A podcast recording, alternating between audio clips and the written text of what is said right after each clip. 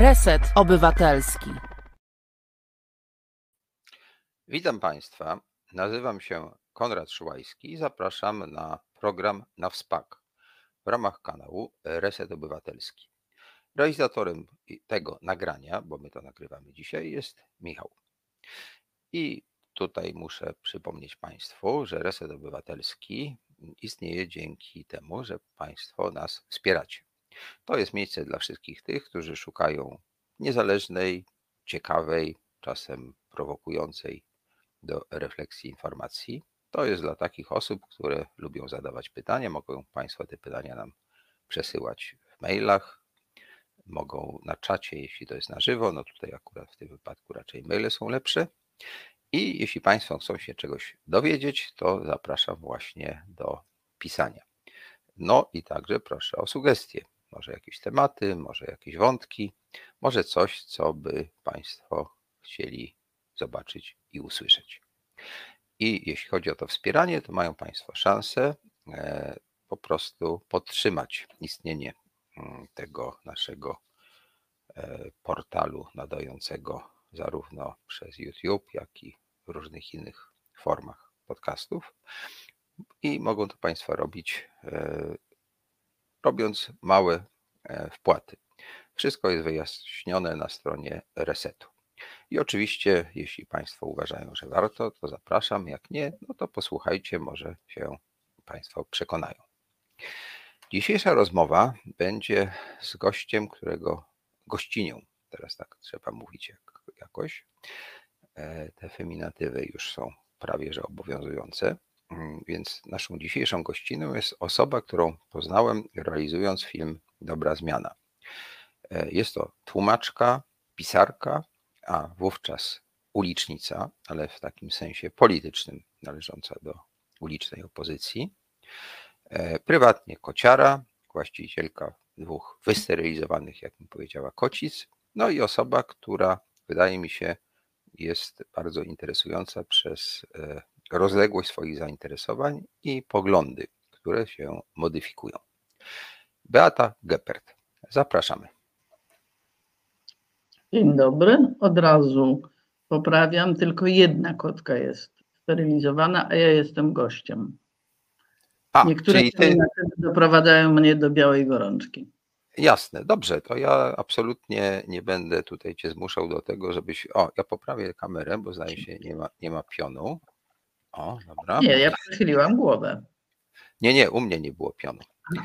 Aczkolwiek ty jesteś tutaj ważniejsza, więc to może nie, ma, nie miało wielkiego znaczenia, ale mimo wszystko lepiej, żeby to było jakoś takie w miarę proste. Dobrze. A czy ja cię mogę prosić o to, żebyś opowiedział w dwóch słowach, y, jak my się poznaliśmy, czy też na podstawie czego my się poznaliśmy, bo to jest bardzo zabawna historia. No dobrze, to w zasadzie ja chciałem Ci zaproponować, żebyś to opowiedziała, bo Ty jesteś tutaj gościem, jak sama podkreśliłaś. Bardzo proszę.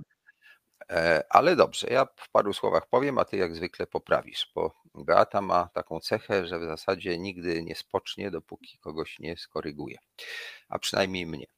Dobrze, więc tak, Beata wzięła udział w e, zbiórce crowdfundingowej dotyczącej produkcji, właściwie końcówki produkcji filmu Dobra Zmiana. Myśmy wtedy mieli trochę francuskich pieniędzy, ale one nie starczały na mm, postprodukcję, czyli wykończenie mm, fabu nie ale pełnometrażowego filmu, który udało nam się zmontować po blisko trzech latach realizacji, bo zaczęliśmy jakoś tak dokumentować. Zdjęcia pierwsze były 2016, a premiera była 2018. I y, do tego filmu no, trochę nam zabrakło środków, mimo że część y, osób i instytucji nam trochę pomagała. I ten crowdfunding na tym polegał, że każdy mógł wpłacać ile chciał, ale też jeśli wpłacił nieco więcej niż jakieś tam minimum, to wówczas były nagrody i chyba zapisała się Beata na plakat i coś jeszcze, bo potem ja się z nią spotkałem i jej chyba ten plakat osobiście wręczyłem. A spotkałem się z nią osobiście dlatego, że w międzyczasie do nas napisała. E, jak zobaczyła e, takie zdjęcia promujące ten film, to na jednym ze zdjęć E, rozpoznała siebie, ale rozpoznała siebie nie wśród tych ulicznic politycznych, ale rozpoznała siebie jako kierowniczkę klubu Gazety Polskiej. E, I to było dla niej, jak rozumiem, szokujące, bo jej się wydawało, że myśmy dokonali jakiejś szalonej manipulacji. Otóż, e, no oczywiście sprawdziliśmy, jak to było. Było rzeczywiście takie zdjęcie. Zdjęcie pochodziło z sekwencji, którą realizowaliśmy gdzieś w górach, gdzie Marta Święcicka, nasza bohaterka, nazwijmy to z drugiej strony, E, prowadziła e, takie paramilitarne ćwiczenia. Była tam w mundurze e, i spała w hamaku takim wojskowym z siatką, która to siatka miała no, zapobiegać atakowi komarów. I być może przez to, że była ta siatka, być może przez to, że tam takie światło było, powiedziałbym, trochę przez drzewa, liście nieco mniejsze, E, taka była z lekka tajemnicza, to e, jest w podobnym wieku, podobnej postury i rzeczywiście trochę podobnie wyglądała, ale nie identycznie. Trochę, trochę e, nie żadnej. I ja rozumiem, że no, zaskoczyło to Beatę i ona się do nas zwróciła, czy to w ogóle o co tutaj chodzi. No ja jej to mniej więcej tak wytłumaczyłem jak teraz, jak, żeśmy sprawdzili.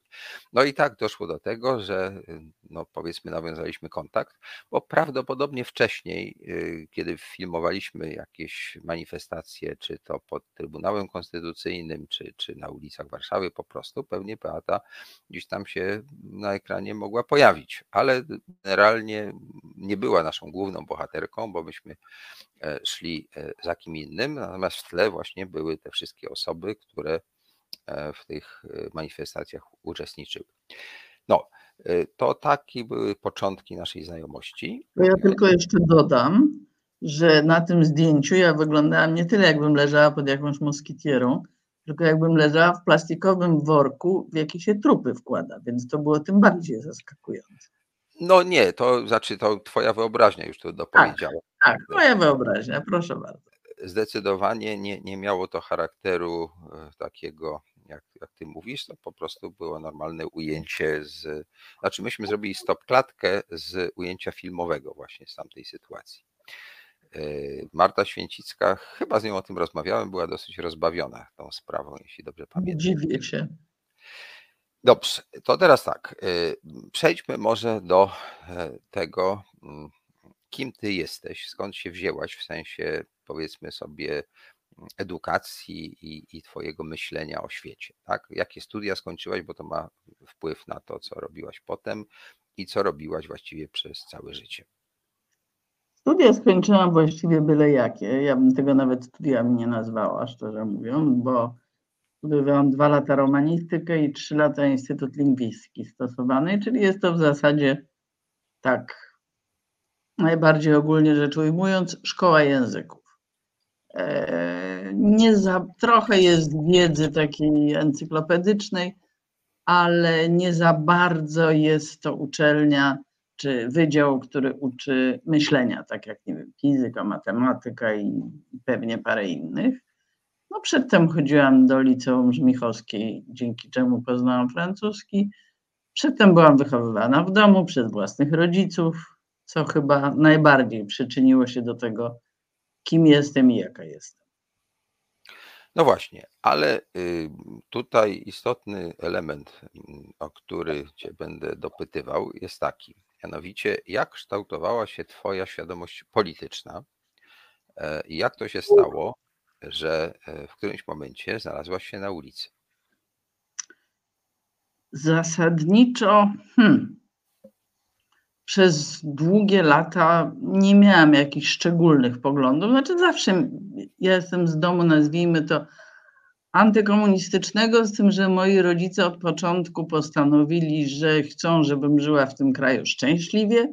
W związku z tym nie starali się mnie, że tak powiem, antykomunistycznie indoktrynować, tyle że ja byłam okropnie ciekawska i jak przychodzili jacyś znajomi, to ja miałam zamknięte drzwi od pokoju, przykładałam ucho do szpary i słuchałam, o czym tam się w salonie rozmawia. Więc byłam dość świadoma tego, co się w tym kraju dzieje, co się w tym kraju działo. E, natomiast nigdy nie miałam żadnych zapędów mm, społecznikowskich, nazwijmy to. Czyli nie byłam w Zuchach, nie byłam w harcerzach, nie byłam w ZMS-ie, nie byłam w EZSP, nie byłam w Solidarności, nie byłam w Kodzie, nie byłam w PZPR-ze, e, żadnej organizacji po prostu. Pierwsza organizacja, do której się zapisałam, to był chyba Stowarzyszenie Tłumaczy Polskich, e, w którym jestem do dzisiaj. E, I druga organizacja, do której się zapisałam, to byli obywatele RP.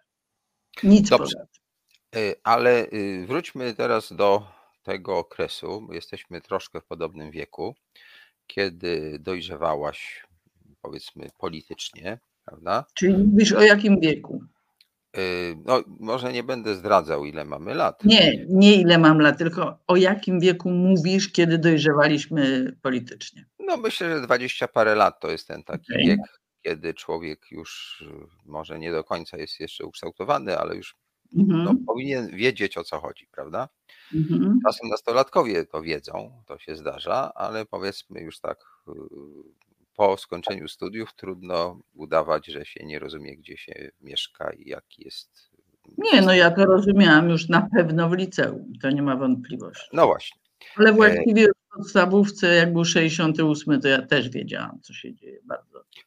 No tak, ale i rozumiem, że y, tutaj tak w razie czego e, oczywiście skoryguj, ale z tego jak y, Cię znam i jak mi opowiadałeś o sobie, to mimo, że miałeś poglądy krytyczne wobec tamtego systemu i tego, co mm, się działo, szczególnie w stosunku do powiedzmy sobie ludzi z opozycji tej demokratycznej, to nie włączałaś się w to. Dlaczego? Nie. Dlaczego? Myślę, że częściowo wynikało to z tej mojej aspołecznej natury, a częściowo zwyczajnie bałam się. Aha. Ja do dzisiaj pamiętam, jak poszłam po raz pierwszy na wywiad jako tłumaczka do Jacka Kuronia i to jeszcze było za PRL-u, czyli jakieś tam lata 70. Ja byłam mokra ze strachu, że jak tylko od niego wyjdę, to mnie zdejmą. Oczywiście nikt mnie nie zdjął, bo nie byłam nikim istotnym, ale ja się zwyczajnie, zwyczajnie bałam się. Poza tym no, nie miałam kontaktu z tymi ludźmi, musiałabym szukać dojścia, a na to byłam zbyt leniwa. Tak sobie wyobrażam w tej chwili. Jasne. Znaczy, ja nie mówię tego tytułem, nie wiem, pretensji, krytyki, tylko zarysowania Jasne. Twojej sylwetki, szczególnie, że to, co e, wybrałaś później, dużo, dużo później, czyli właściwie w ostatnich latach, e, było już zupełnie inne. Ale zanim przejdziemy do tego, co robiłaś, powiedzmy, po 2015 roku, bo wcześniej nie, nie, nie byłaś aktywna politycznie, prawda? E, Nic, Ale zanim... mówię, nawet Solidarności nie byłam.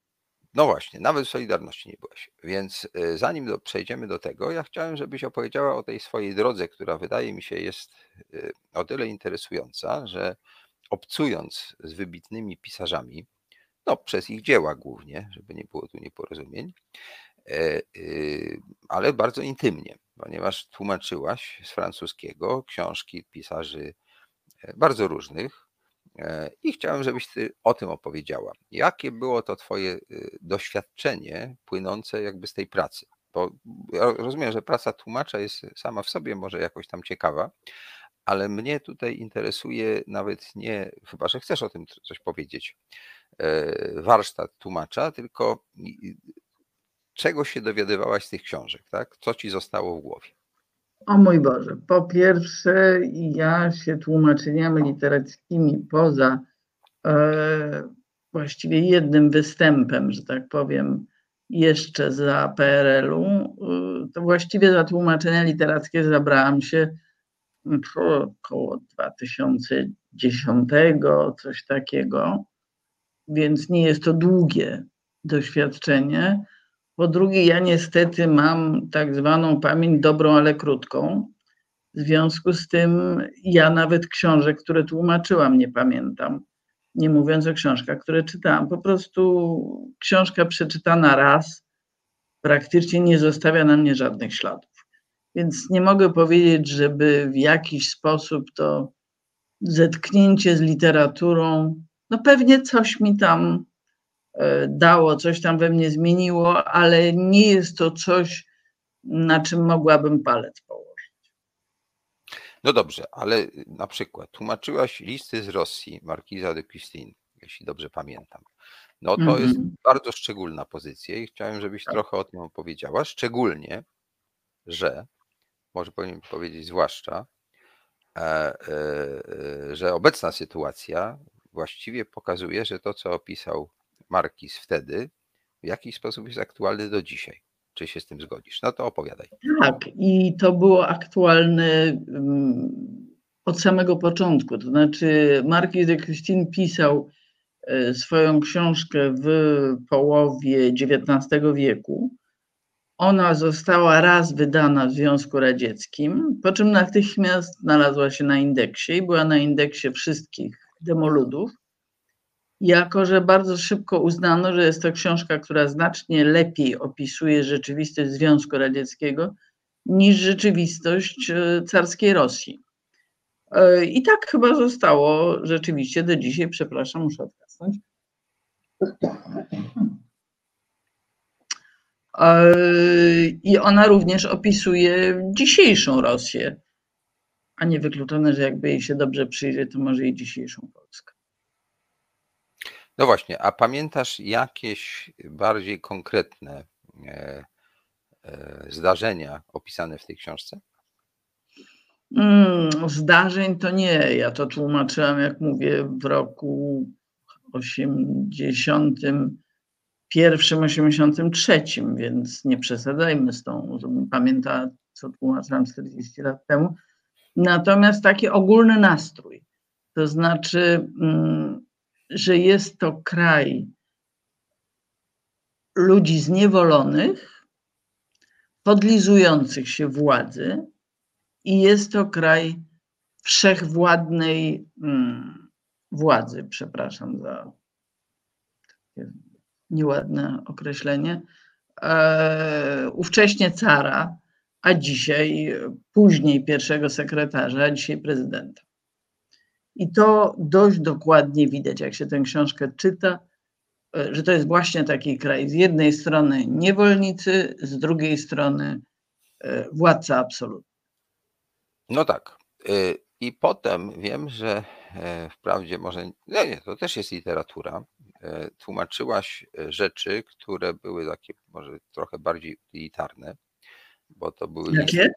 utylitarne, czyli okay. listy dialogowe do filmów, ale tutaj pewien miałaś taki epizod z Bodlerem. To może o tym opowiedz, bo to zabawne. To jest zabawny epizod. Tłumaczyłem film, którego tytułu w tej chwili nie pamiętam. E, on się odbywał w środowisku krakowskiej boemy początków XX wieku, w takim kabarecie nazwijmy to, gdzie śpiewano piosenki, recytowano wiersze. To był polski film oczywiście. E, I w pewnym momencie ktoś tam, też nie pamiętam, który aktor, bardzo ładnie zresztą recytuje wiersz ponieważ ja w ogóle lubiłam i umiałam tłumaczyć wiersze z polskiego na francuski, no więc spokojnie ten wiersz myknęłam na, na, na francuski z rymem, z rytmem, wszystko się kupy trzymało. Po czym po kilku latach miałam w ręce tomik. O, przepraszam, ale to mój kot właśnie postanowił wejść w kamerę. Ten wysterylizowany, jak rozumiem. To jest ten niesterylizowany, który jest, który jest nienormalny. Przykro mi bardzo. Dobrze, nie obrażajmy kotów, słuchaj, dzisiaj to... Ja ich nie obrażam, ja o, niej, ja o niej mówię to przez cały czas i ona doskonale wie. Yy, więc miałam w ręce tomik Bodlera po francusku i nagle wchodzę na jakiś wiersz i myślę, o, o, coś mi to przypomina. Więc sięgam do szuflady, gdzie mam swoje teksty, no i okazuje się, że faktycznie przetłumaczyłam Bodlera ponownie na francuski. Jak porównywałaś y, swoją wersję wiersza Bodlera i oryginał, to jakie były wnioski? powiem trochę bezczelnie, że oczywiście y, wiersz Bodlera był lepszy, zdecydowanie lepszy. Natomiast nie miałam się czego wstydzić. Uważam, że całkiem przyzwoicie z Bodlera zrobiłam Bodlera. No dobra, ale to wobec tego mm, rozumiem, że ta praca tłumacza czasem była taka, powiedzmy, e, użytkowa, ale w którymś momencie. Ale sobie, co tam Bodler, jak ja kaczkę dziwaczkę przetłumaczyłam na francuski, to. A, czyli. Nic mi nie straszne. To był jakiś film taki dla dzieci, e, który cały leciał brzechwą. Właściwie cały. Tam były jakieś łączące zdania typu dzień dobry, a poza tym leciały wiersze Brzechwy. Ja całego Brzechwę przeleciałam na francuski. No, znakomicie.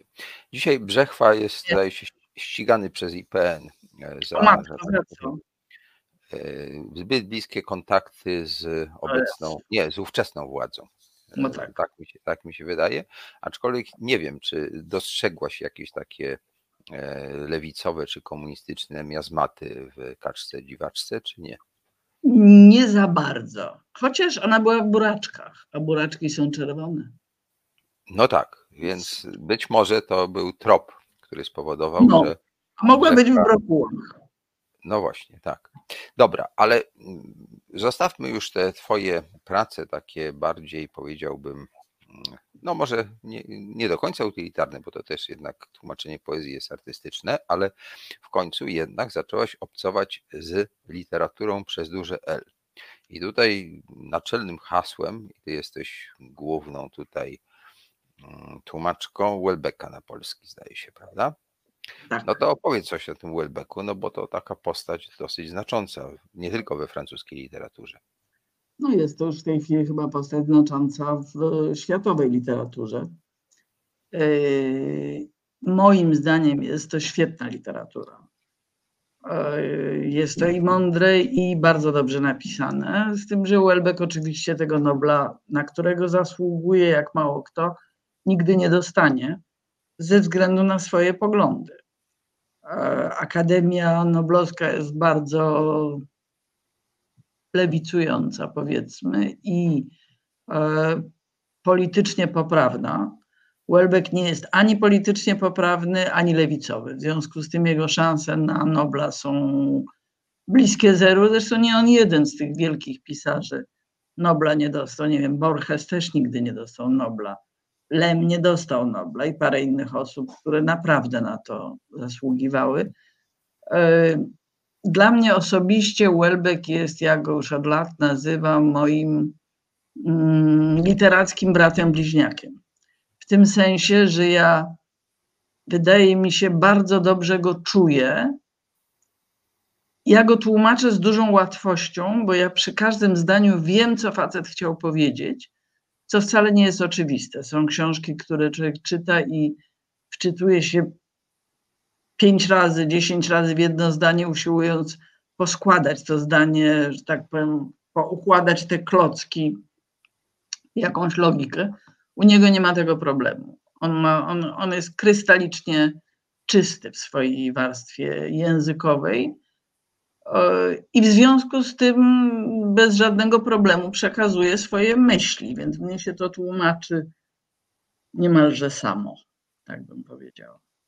No dobra, ale y, tak już trochę tutaj takie etykietki przypięłaś Welbeckowi, e, że to właściwie taki jest politycznie, e, jakby to powiedzieć, y, niedopasowany człowiek do. No taki enfant terrible trochę. Enfant terrible. To ja enfant terrible to akurat lubię. Sam czasem ja bywałem i, i, i, i bywam. No stąd może jakoś umiemy się porozumieć. E, bywam tym enfant terrible, ale powiedz tak konkretnie, no to co w tym Welbecku jest takiego, żeby zarekomendować jakby czytanie Welbecka? Co jest takiego szokującego? Bo enfant terrible szokuje, tak? No to co, może nie ciebie, nie. ale innych może szokować? W literaturze on nie szokuje, przynajmniej mnie nie szokuje. Niektórzy są zaszokowani jego scenami e, erotycznymi. Ja w ogóle nie jestem nimi zaszokowana, jestem raczej rozbawiona za każdym razem, jak tłumaczyłem jakieś sceny erotyczne Welbecka, to pękałam ze śmiechu, bo jest to napisane z ogromnym poczuciem humoru. E, natomiast to, co jest powiedzmy warte zarekomendowania, to jest tak, jak powiedział taki mm, krytyk literacki Grzegorz Wysocki, z którym ostatnio rozmawialiśmy o Welbecku w Empiku ze względu na ostatnią premierę najnowszej książki Welbecka Unicestwianie AA, pamiętajcie. E, I on powiedział coś takiego, że Welbeck to jest kontynuacja francuskiego egzystencjalizmu.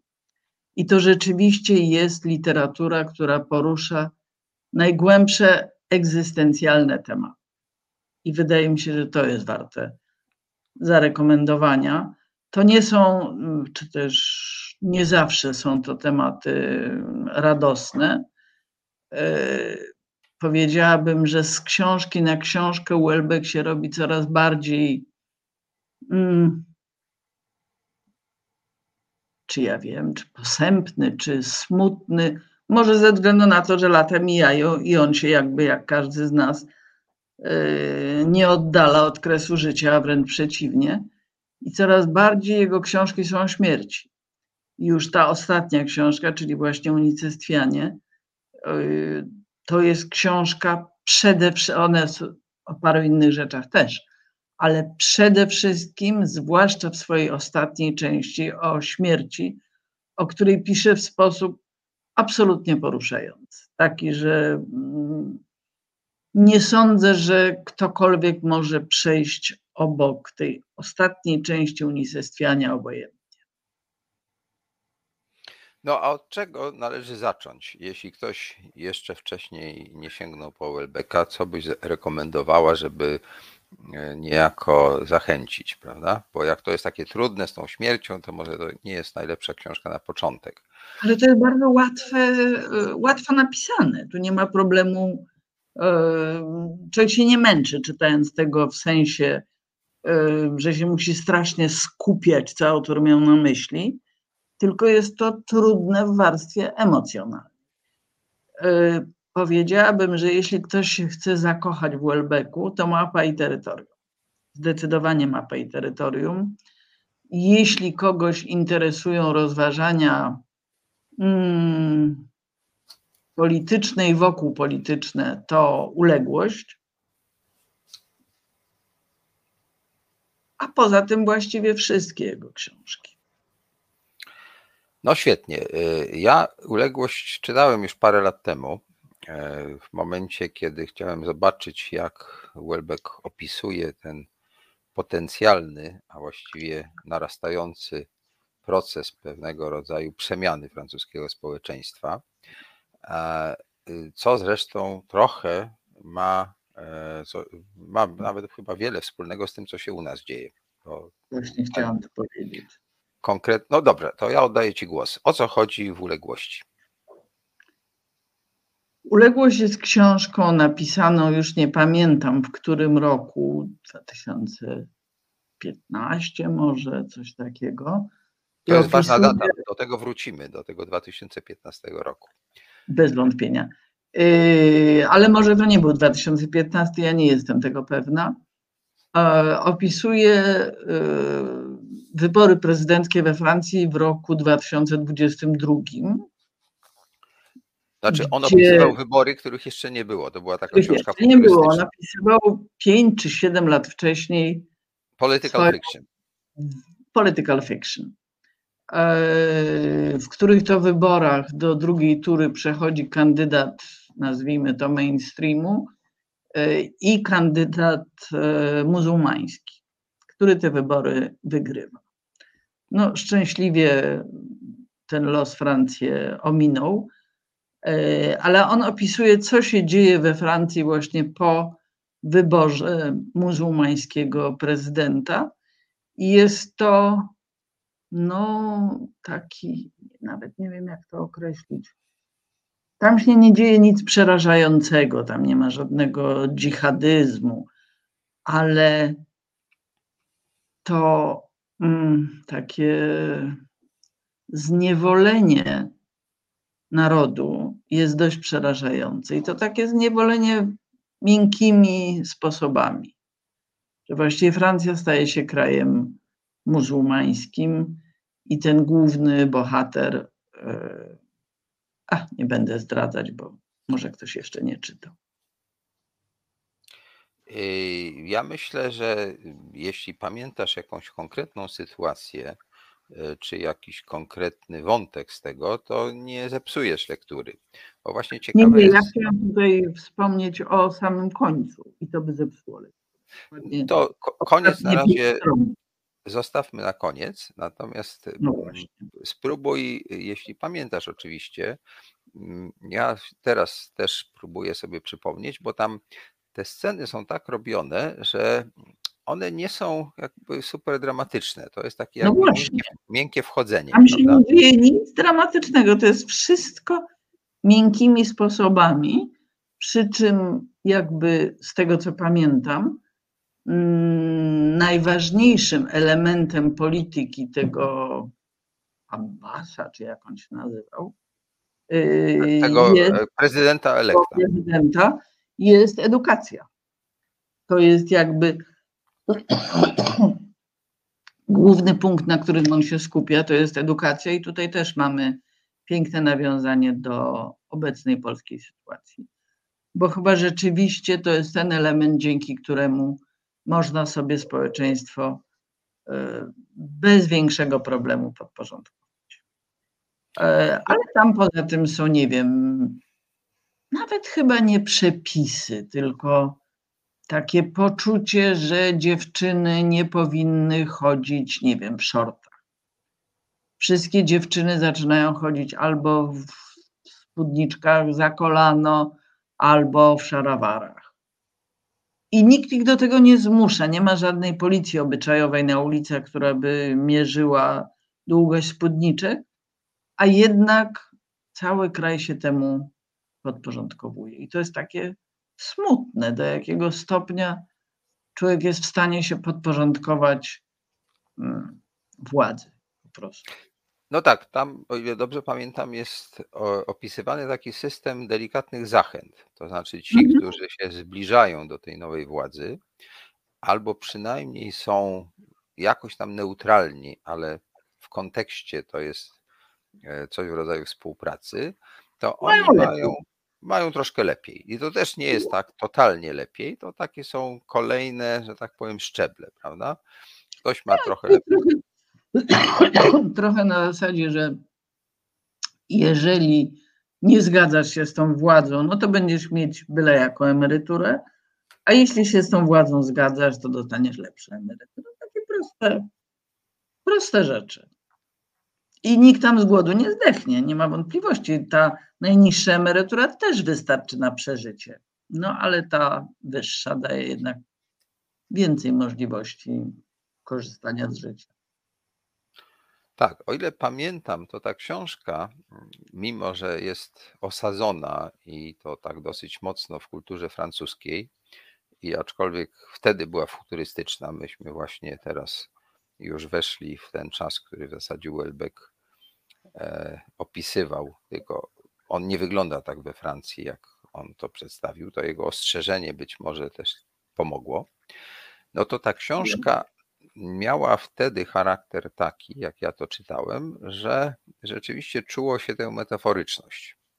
To znaczy, mhm. że ta, y, i, ale ją się dzisiaj czuje dużo mocniej. To znaczy, w momencie, gdy mamy doświadczenie, o którym zresztą pewnie porozmawiamy obszerniej, mm, ostatnich lat, e, to wtedy y, zaczynamy rozumieć, że ten mm, świat opisany przez Welbecka jest jakby modelem, e, pewnego rodzaju taką E, właśnie ilustracją, jak to może być, jeśli chytry, ale taki delikatnie realizowany, niemniej zdecydowany plan jest wcielany w życie, tak? Bo ci mhm. muzułmanie w ujęciu Welbecka to są takie chytrusy, które nie robią niczego bardzo gwałtownie, ale bardzo za to konsekwentnie budują pewnego rodzaju E, jakby sytuację tych zachęt lub ewentualnych drobnych represji i to krok po kroku zmierza do mm, celu,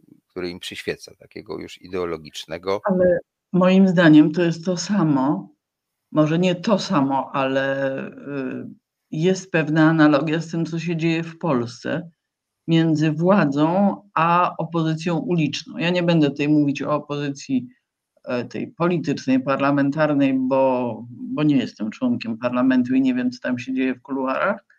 E, natomiast jako osoba należąca do opozycji ulicznej, no to wiem, co tam się dzieje i jest bardzo sprytnym zabiegiem Kaczyńskiego to, że ta opozycja uliczna owszem jest e, źle traktowana, mm, wynoszona z ulicy, są stawiane zarzuty, są sprawy sądowe, ale w zasadzie nikogo nie zatrzymano na dłużej niż 48, o ile wiem. W zasadzie nie było żadnych brutalnych akcji bicia. Owszem, zdarzały się jakieś mm, starcia między policją a opozycją, natomiast nigdy ta policja nie miała wydanych rozkazów brutalnego obchodzenia się z manifestacjami. Owszem, y, zdarzyło się przy wynoszeniu, że komuś, i to chyba kilku osobom, y, złamano rękę, ale nigdy to nie było. Y, znam jedną taką osobę i ona sama to potwierdza, że to na pewno nie było zrobione z premedytacją, tylko przypadkiem. Po prostu źle ją złapali za rękę, jakoś tam wykręcili i, i ta ręka została złamana. Ale oni nie mają rozkazów, żeby traktować tę opozycję brutalnie. Gdyby zaczęli ją traktować brutalnie, gdyby się zaczął jakiś rozlew krwi, to Kaczyński miałby na ulicach nie tysiąc osób, ani sto tysięcy osób, tylko milion osób, albo i więcej. I na tym by się jego władza skończyła, więc on to robi bardzo przemyślnie i na tej samej zasadzie, na jakiej to przebiegało właśnie w uległości. Po cichu. To, to może ty się do tego przyczyniłaś, bo o ile wiemy, to Kaczyński nie zna języków obcych ale mógł przeczytać twój przekład Welbecka i potraktował to jako instruktaż. Co o tym myślisz? Nie sądzę, żeby on czytał Welbecka. Jakoś mi nie pasuje. Myślę, że on czyta innego rodzaju lektury. Jestem przekonana, że czyta, natomiast myślę, że innego rodzaju lektury. Ale no dobrze. Wie? Y, no, uległość ma rzeczywiście taki mm, też urok, że to się łatwo czyta. W ogóle Welbeck jest takim pisarzem, który wchodzi. Tak? Nie, nie, dopiero potem na, jakby pojawia się refleksja. Jak to czytasz, to nie, to nie jest tak, że, że nawet takie, ja miałem wtedy wrażenie, że to taka trochę konfekcja jest literacka, tak? Że to takie jest o, taka powieść do pociągu. Trudno jest taką konfekcję robić. Nie, nie, ja, ja właśnie stawiam tę tezę od razu niejako kontrując czy rozwijając, że jak się skończy to czytać, to człowiek zaczyna myśleć, ale właściwie co tam się stało? No stało się tak, że kraj, który był normalnym europejskim, demokratycznym e, państwem, e, e, no, zaczął zmieniać charakter i to w stał sposób. Państwem wyznaniowym. Tak, stał się państwem wyznaniowym.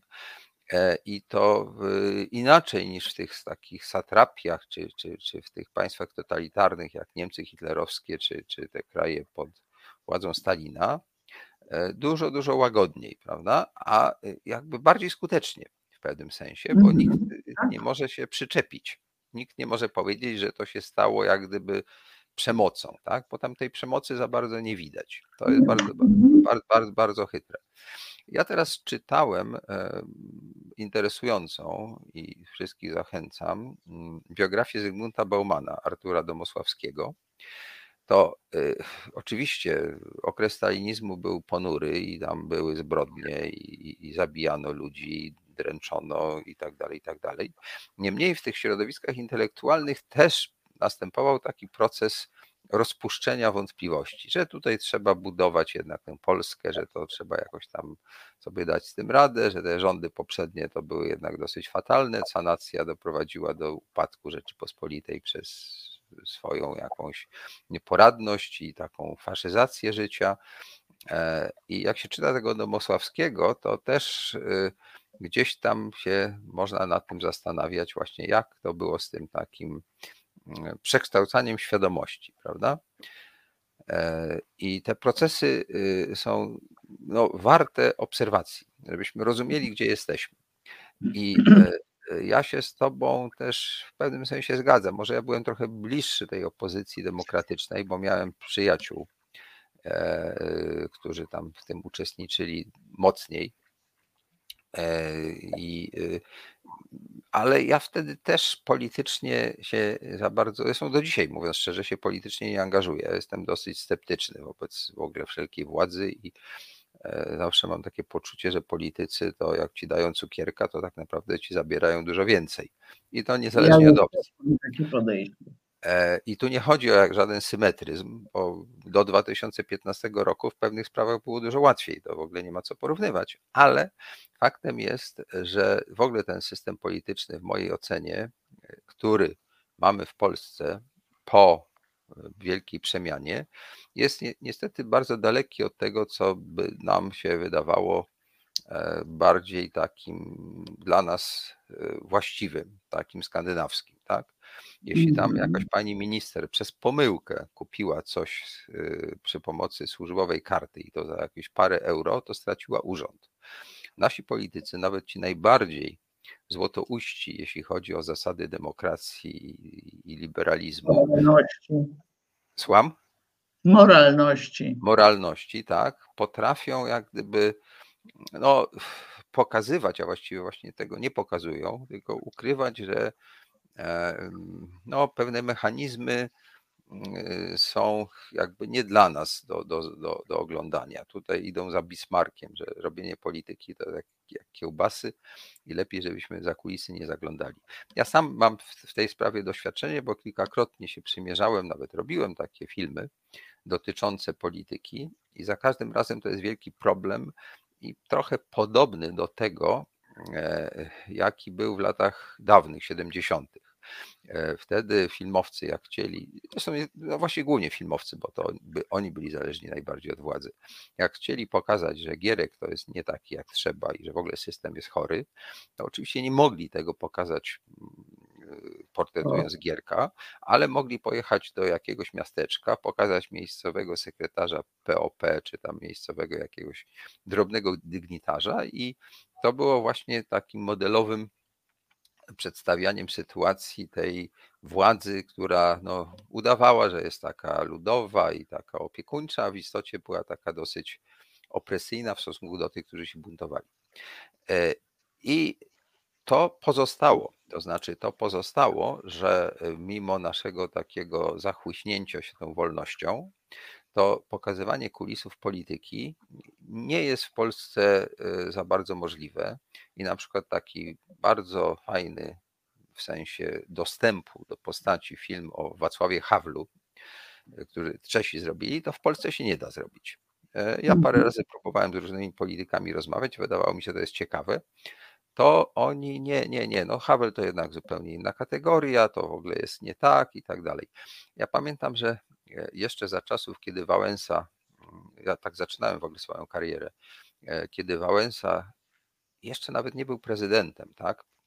Jakby zmierzał do tego i e, obwoził panią Piasecką Johnson po Polsce. Ja mu towarzyszyłem z kamerą, bo robiłem taki materiał dla BBC.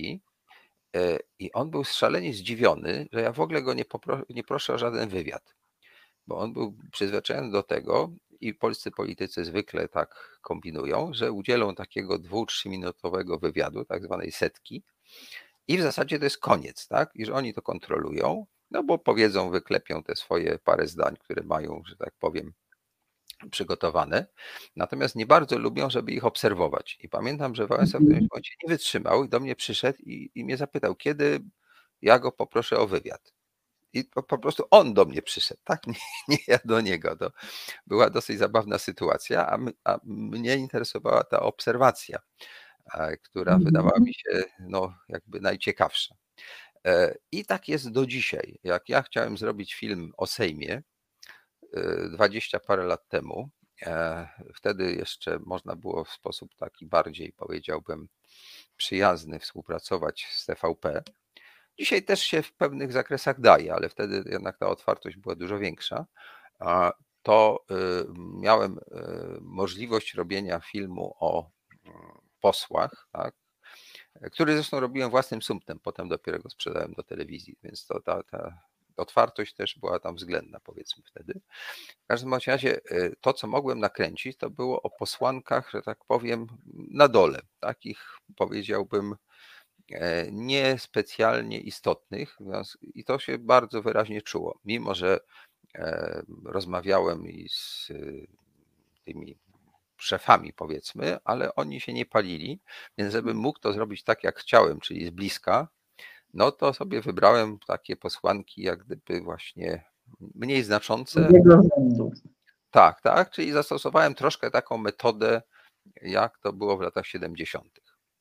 E, I, i e, jak miałem dalej to robić, e, moją kolejną wybranką była też niezbyt wtedy znacząca, znacząca posłanka Ewa Kopacz, która mnie... Wtedy no, no tak, tak, tak, wiadomo. To wtedy mnie zainteresowało to, że ona dalej pełniła wówczas e, funkcję lekarza chyba rodzinnego w miejscowości tam swojej, tak? Że ona jak gdyby nie wyleciała, jak gdyby e, nie opuściła tego swojego terenu, jak większość posłów tak naprawdę robi e, i nie zamknęła się w tej bańce na wiejskiej, tylko jakby rzeczywiście miała kontakt i to nie taki, że w tym biurze poselskim Mhm. przyjmowała tam jakichś chętnych, tylko po prostu ludzie przychodzili, bo ona ich leczyła. To mnie wtedy, ale e, dlaczego tego nie zrobiłem? Otóż TVP już nie chciało dalej. Tak? TVP już e, nie bardzo było zainteresowane, a ten film o tych posłankach, on się nazywał Zawód posłanka. Chyba blisko rok leżał na półce, czekał, aż no, zdecydują się, żeby go e, puścić. E, także mm, ja nie mówię tego po to, żeby porównywać tamtą telewizję z dzisiejszą, bo ona była zdecydowanie mniej propagandowa, ale te mechanizmy tam są jakby wiecznotrwałe i mhm. politycy właśnie lubią e, to wykorzystywać właśnie tylko, żeby występować w takim charakterze i w taki sposób, który całkowicie mają w swoich rękach. I dotyczy to praktycznie wszystkich. Nawet bym powiedział, że E, y, miałem większy problem przy, ale to może dojdziemy do tego, e, przy filmie Dobra Zmiana. Dobrze, to teraz ja proponuję, żebyśmy chwilę odetchnęli, posłuchali muzyki, którą Michał nam pewnie zaraz puści i przejdziemy za chwilę do Twoich dalszych prac translatorskich. Michale, muzyka. Przywołuję przed siebie cały wielki strach aby pozbawić to mocy szkodzenia mi. Nie boję się niczego złego, nie boję się niczego złego, nie boję się niczego złego. Niebo jest. Nie boję się niczego złego, nie boję się niczego złego, nie boję się niczego złego. Ziemia jest. Nie boję się, nie boję się boję się niczego złego, nie boję się niczego złego, nie boję się niczego złego. Woda jest.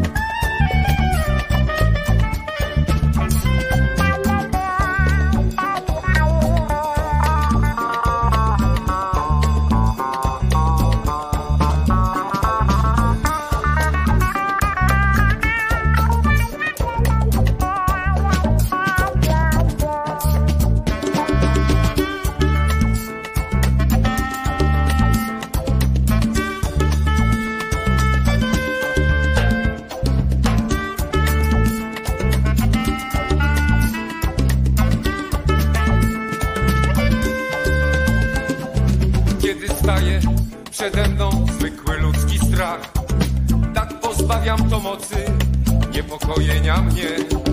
Nie boję się, niebo, nie boję się, ziemia, nie boję się, ogień, nie boję się, woda, nie boję się,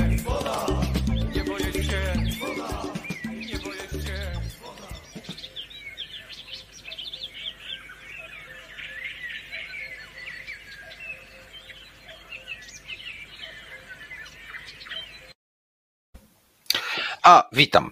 E, To jest rozmowa na wspak. Ja nazywam się Konrad Szołajski, a gościem, właściwie chyba muszę to poprawić troszeczkę, e, czy gość, nie, gościem, bo ty chcesz być gościem, a nie gościnią, e, jest Beata Geppert, tłumaczka literatury francuskiej i także osoba zaangażowana politycznie, uczestniczka wielu manifestacji po 2015 roku którą poznałem właśnie dlatego, że realizowałem film pod tytułem Dobra Zmiana i gdzieś tam nasze drogi wtedy się skrzyżowały. E, Ale zanim do tego dojdziemy, ja tak tylko rzucam, żeby ci, którzy chcą dojść do polityki, to mm, jakby zostali przy nas, ale jeszcze z tą polityką na razie nie będziemy się mierzyć tak bardzo. Chcę, żebyśmy jeszcze porozmawiali o Twoich literackich e, zainteresowaniach i Twoich tłumaczeniach. Bo szczerze mówiąc, mnie to w ogóle coraz bardziej interesuje, a ta polityka wydaje mi się taka dosyć mało, jakby to powiedzieć. Może nie to, że jest mało ciekawa, bo momentami jest, ale taka bardzo niewdzięczna i w zasadzie i tak mam na to niewielki wpływ. Tak? Ja jestem wprawdzie obserwatorem, a nie, nie tym, który tam uczestniczy, ale jak widzę, co się dzieje, to mam takie poczucie pewnej bezradności. No ale zabrnąłem właśnie w politykę, a chciałem, żebyśmy rozmawiali o literaturze. E, I wiem, że tłumaczyłaś, bo mi to opowiedziałaś, także mm, e, mm, no powiedzmy sobie e, wielkiego klasyka Romain Gary. I to jest twój drugi idol, tak? Po, po Welbecku. No to powiedz, dlaczego ten Romain Gary, który troszkę trąci myszką dzisiaj, e, tak mi się wydaje przynajmniej, jest dalej mnie twoim się tak nie wydaje. No to właśnie ty powiedz, dlaczego nie trąci dla ciebie, a dla mnie trochę tak. No jest to po pierwsze pisarz, który ma cudowny język. On po prostu pięknie pisze. No ale po francusku. No ale ja go przekładam na polski, więc. I ten twój, ta twoja polszczyzna. Staram się oddać. Oddaje to piękno, tak? Dobra. Staram się. No właśnie ostatnio przetłumaczyłam jego książkę Lady L. E, I no tutaj mogę powiedzieć takim dosyć zaskakującym przeżyciu, jakie miałam przy tym tłumaczeniu. Otóż, i to mi się zdarzyło pierwszy raz w życiu i podejrzewam po raz ostatni, że miałam takie uczucie chwilami, nie przez cały czas, bez przesady, chwilami, że Romain Gary gdzieś mi tutaj za plecami stoi. Przepraszam, znowu kot. To był ogon kota, zdaje się, prawda? Tak, to był ogon kota.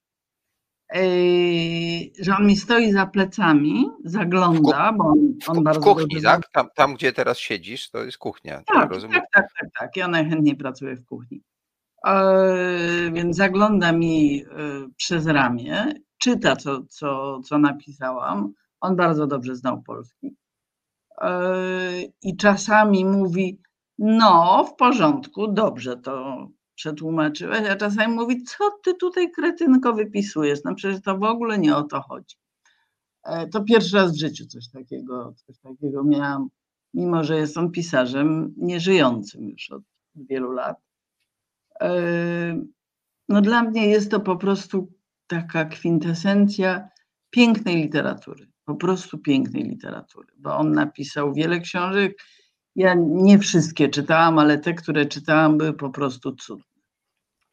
Ale do tego duchowego przeżycia, które tak pięknie tu opisałaś, to do tego cię inspirowała ta literatura e, Gariego, czy też jakieś substancje takie wspomagające intelektualne? bez substancji wspomagających. Odbywało się to bez substancji wspomagających.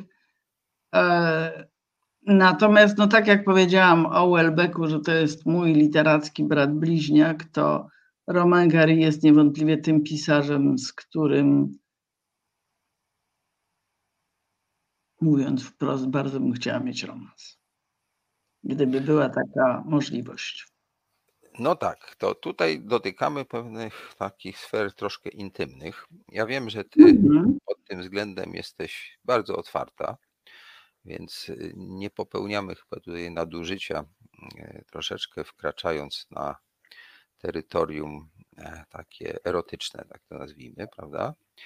E, ale y, polszczyzna, przynajmniej tak jak ją na przykład opisywał Boj Żeleński, a nie tylko, e, bo jak rozmawiałem, robiłem film i potem napisałem książkę o Wisłockiej, Michalina Wisłocka też miała podobne zdanie, że polszczyzna ma w zasadzie dwa mm, sposoby mm -hmm. mówienia na temat erotyki. Taki bardzo medyczny, gdzie właściwie jest łacina. Od kiosku z piwem. No, delikatnie to ujmując, taki powiedziałbym znacznie bardziej wulgarny, aczkolwiek ta wulgarność dzisiaj e, wchodzi prawie że do mainstreamu. Jak obserwujemy e, ludzi, którzy się wypowiadają na przykład e, na taśmach Teraz te taśmy znowu zrobiły się modne tych, tych podsłuchach rozmaitych, prawda? Z restauracji Sowa i Przyjaciele to nasi wybitni przedstawiciele, koryfeusze polityczni. E, właściwie co drugie słowo, taki, takie słowo przerywnik mm, tam wrzucają. Mhm. I dotyczy to aktualnego premiera, który też tam był podsłuchany, zdaje się, i różnych innych prominentnych Mm, polityków, poza Donaldem Tuskiem, którego albo rzeczywiście on tak nie mówi, albo nikt go nie przyłapał. E, I e, no, krótko mówiąc, e, ta wulgarność może za parę lat, może za następne pokolenie już w ogóle nie będzie wulgarnością, prawda? Ale na razie jesteśmy jeszcze w tej fazie takiej, którą właśnie i Boj, i, i, i Wisłocka opisywali jako no, ten rozdziew między medycyną a, a, a tym rynsztokiem jakby i w zasadzie jak tu z kobietą rozmawiać o no, może z mężczyzną, no nie bądźmy tutaj seksistami i nie zamykajmy się tylko w tym seksie heteroseksualnym. Jak tutaj rozmawiać w sposób taki, no fajny, miły, a niekoniecznie y, medyczny, czy niekoniecznie taki rynsztokowy. I jaką ty masz na to receptę, skoro ty tę scenę opisujesz, nawet lubisz i, i znajdujesz w tym przyjemność?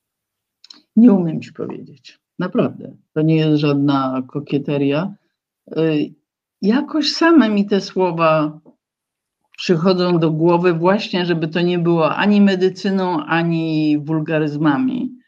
Jakoś sobie daję radę, ale nie wiem jak. Natomiast mogę opisać tak a propos tego, co mówiłeś i a propos tej mojej otwartości, to bardzo proszę, otworzę się. Mm, uwaga, uwaga, to jest powyżej 18 roku życia. Ten Wyłącznie po 22. Yy, miałam kiedyś romans z mężczyzną, bardzo zresztą fajnym facetem, intelektualistą, w ogóle co chcesz, yy, który nagle, jak poszliśmy do łóżka, zaczął się do mnie zwracać mm, w sposób, który być może jemu się wydawał erotyczny, natomiast mnie się zjeżyła skóra, bo miałam właśnie uczucie, że się znalazłam pod budką z piwem. Prawdopodobnie w innym języku, e, nie wiem, na przykład we francuskim, można by taką scenę odbyć e, bez żadnego problemu, używając słownictwa normalnego, ciepłego. W tym nie to było tak, nic ciepłego. To było język, francuski jest inny pod tym względem, tak, zdecydowanie. Tak. Prawda? I e, francuski, i angielski i pewnie parę innych. No właśnie, no i co? E, jak już zabrnęliśmy w te rejony takie troszkę zakazane, to czy ty go zaczęłaś edukować lingwistycznie, czy, czy jak to się skończyło? Kogo? tego intelektualizmu. Nie, ja byłam przerażona. Ja byłam absolutnie przerażona. No dobrze, ale wobec tego, no to skąd ty bierzesz e, słownictwo czy, czy wyrażenia, które, to, czy to jest twojego jakby doświadczenia, czy też y, sięgasz po jakieś wzorce literackie, bo Boj Żeleński jak tłumaczył literaturę francuską, to znajdował jednak jakieś tam bardzo dziwne czasem, Gargantua i Pantagruel, tak? I tam są różne takie rzeczy. E, I, i, i jakoś sobie dawał z tym radę, ale narzekał. To, to, to jak ty to robisz? No, czy to jest. Ja sobie daję radę i nie narzekam. Nie narzekasz. A podasz nie, mi nie narzekam. Znaczy, przykłady? Co? Przykłady jakichś wyrażeń, które stosujesz, które uważasz za właściwe, czy też bez kontekstu trudno to jest. E, no na przykład E, czasownik mówiący o tej czynności. Ja dość często używam słowa bzykać się. Nie uważam, żeby to było, no na pewno nie jest to medyczne i nie uważam, żeby to było wulgarne, z tym, że być może ja mam obniżony próg wrażliwości na wulgaryzmy, to też nie jest wykluczone, bo używam ich w życiu codziennym na okrągło ale dla mnie e, słowo bzykać się nie ma w sobie nic wulgarnego, albo słowo cipka. Nie mam z tym żadnego problemu. Chociaż nie ukrywam, że zdarzało mi się czasami, zwłaszcza przy niektórych e, zwrotach, może nie słowach, ale zwrotach czy zdaniach, że musiałam sięgać do internetu i szukać, jak daną sytuację można, można oddać, bo mi nic nie przychodziło do głowy. W tej chwili nie pamiętam, e, co to było, ale chyba właśnie przy Welbecku miałam jakiś taki, taki moment, ale nie jestem tego pewna. Miałam taki moment, że mnie kompletnie zatkało i, i, i dopiero internet mnie naprowadził na jakieś tam tropy. Internet jest bardzo dobre narzędzie. No tak, no w internecie można znaleźć wszystko. To jest i wielki śmietnik, i, i, i skarbiec, tak? W zależności od tak, tego. A potem, jak już coś znajdujesz, to jest to kwestia Twojego, nazwijmy to, wyczucia językowego. Czy ten zwrot jest ok, czy nie jest ok. To już od Ciebie zależy, jak mówię, od Twojego wyczucia.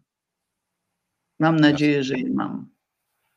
Tak. Ja czytałem o takich badaniach E, które są na swój sposób bardzo obiektywne, polegające na tym, że y, nie pytano ludzi, bo jak człowiek wypełnia ankietę, to bardzo często, nawet jak ona jest anonimowa, może podejrzewać, że nie, niekoniecznie. Tak? W dzisiejszych czasach różne rzeczy się dzieją.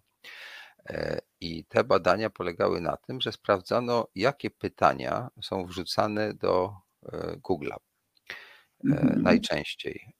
I dotyczyło to jakichś stanów amerykańskich, które to stany, no takie są troszkę bardziej konserwatywne. Ten, ten, te środkowe stany to są podobne do Polski, tej takiej polskiego Podkarpacia, powiedzmy trochę.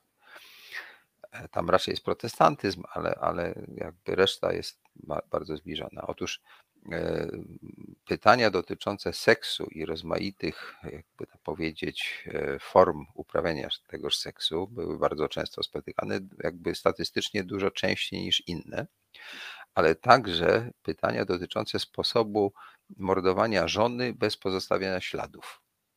O, a nie męża? E, nie, właśnie zdaje się, że częściej, chociaż mhm. mogę tutaj nie podawać tego bardzo precyzyjnie, bo tak specjalnie tego e, jakby nie przywiązałem się do tego, szczególnie, że to były badania dotyczące Stanów, a mieszkamy tutaj raczej i e, gdybym mieszkał w Stanach, to raczej nie w tym środkowym pasie, bo moi znajomi są albo gdzieś z kręgu Nowego Jorku albo gdzieś z Kalifornii, tak? A tam jest totalny liberalizm i pewnie inne są pytania. Ale to e, jest bardzo ciekawe, e, że w zasadzie są te dwa tematy, które ludzi fascynują, mianowicie seks i zbrodnia. I to jest jakby podstawa. Niezależnie od tego, że właśnie są to takie stany konserwatywne, gdzie te cnoty takie biblijne, czy, czy, czy te wszystkie przekazania są tak oficjalnie jakby traktowane serio, łącznie z y, tymi stanami, gdzie teraz jest kwestia zakazu aborcji i tak dalej. Ale lud jakby w tym głosowaniu takim właśnie googlowym. Ciekawe jestem, jakby to było w Polsce. Podejrzewam, że, że, że, że bardzo podobnie. Też tak podejrzewam. Dobrze, to teraz przejdźmy jeszcze do tego e, Jean-Marie e, Gustave Leclésio tak? Oj, to było tak dawno temu. To nie pamiętasz. To widzę, że, że raczej pamiętasz te przeżycia takie erotyczno-duchowe. Dobra, to może jednak wracamy trochę do polityki, czy właściwie ekonomii mm, i polityki Piketty. Bo ty jesteś, zdaje się, mhm. też e, tą tłumaczką Piketty'ego, czyli lewactwo ekonomiczne. No to opowiadaj, o co chodzi z tym Pikettym, dlaczego ty to tłumaczysz i co z tego wyciągasz. No, Tłumaczę to dla kasy oczywiście. Nie no, żartuję. Kasa w tłumaczeniach to jest ostatni mm, motyw, dla którego się podejmuje tę pracę. E, to jest ciekawe, po pierwsze. E, znaczy, ja sama zaproponowałam krytyce politycznej, że przetłumaczę kapitał ideologię, co miało swoje plusy i minusy. Minus polegał na tym, że jest to koszmarna cegła, 1800 stron rozliczeniowych. Ja w życiu nie miałam takiej, takiej cegły na głowie i to było bardzo męczące. A z drugiej strony y, miałam zajęcie przez cały pierwszy rok pandemii, e, co jest ogromnym plusem, bo chyba ludzi została po prostu bez pracy. Mm, więc jak mówię, sama zaproponowałam, sama zrobiłam uważałam, że no po pierwsze jest to, jak wiadomo, guru lewactwa. Ja go nigdy nie czytałam, ale ponieważ. Ale sam... przeczytałeś, jak tłumaczyłaś, to już wtedy przeczytałam. E, jakoś tam przeczytałam, tak. Siłą rzeczy. A rozumiałaś? Znaczy, nie mówię o warstwie językowej, tylko o tych jego, że tak powiem, receptach ekonomicznych. Tak, to znaczy, jakby recepty ekonomiczne zrozumiałam, chociaż chwilami musiałam się przebijać przez warstwę językową, nie ukrywam. Bo moim zdaniem, ale to jest tylko moje zdanie i, i ono wcale nie musi być słuszne, on to częściowo przynajmniej pisał um, siłami jakichś, nie wiem, studentów, swoich asystentów.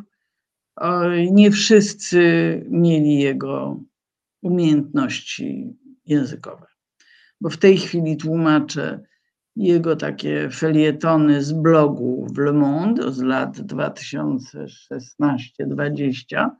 I tutaj na pewno on pisał sam, no bo to są blogi pisane tam raz na miesiąc, trzy strony, więc do tego nie trzeba brać żadnego, jak to się brzydko mówi, murzyna. Mm, I to jest napisane absolutnie zrozumiale. Natomiast w kapitale ideologii były niektóre rozdziały, gdzie no ciężko było zrozumieć myśl autora, nie dlatego, że myśl była skomplikowana, tylko że była wyłożona w sposób szalenie skomplikowany. No i co jeszcze mogę powiedzieć o Piketty? Bez wątpienia on mnie w moim lewactwie utwierdzi, tak.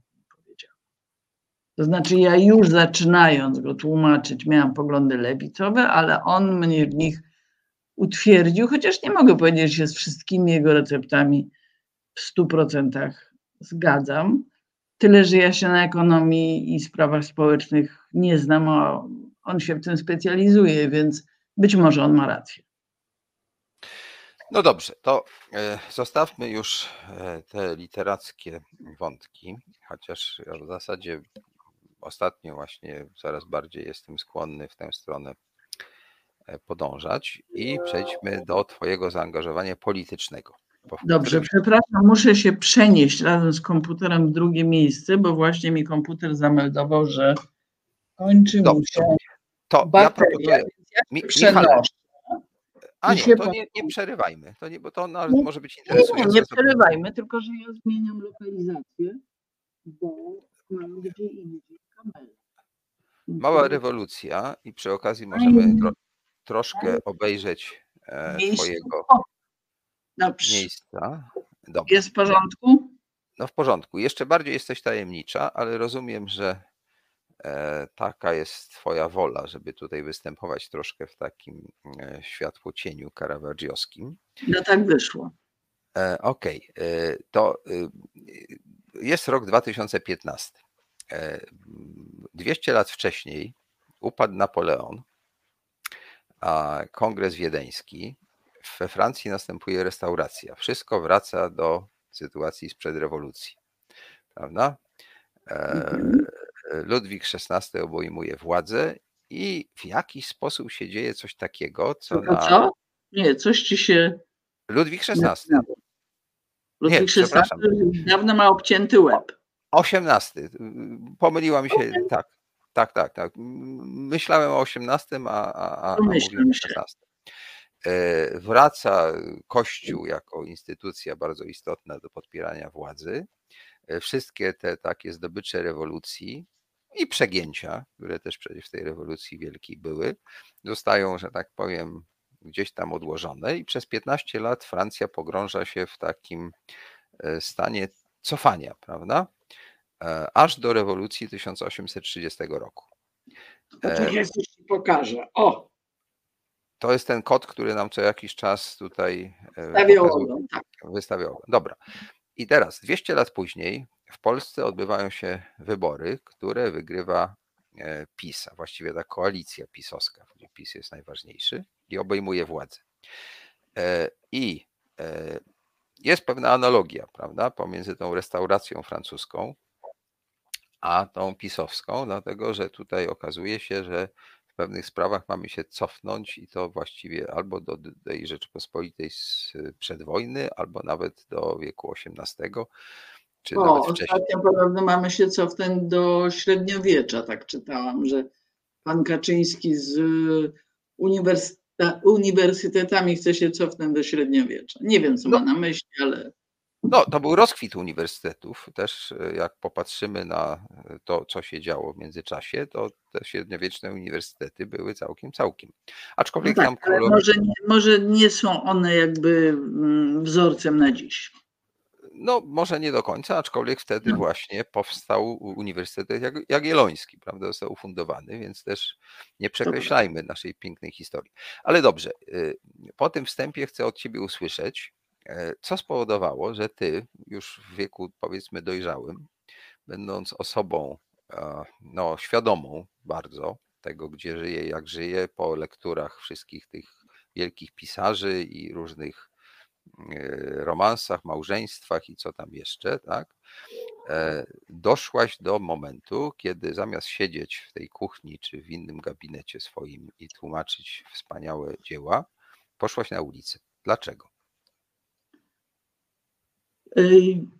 To był listopad 2015. Ja już wtedy miałam kontakt e, facebookowy z Mateuszem Kijowskim i uważałam go za e, fajnego faceta, przynajmniej facebookowo, że tak powiem.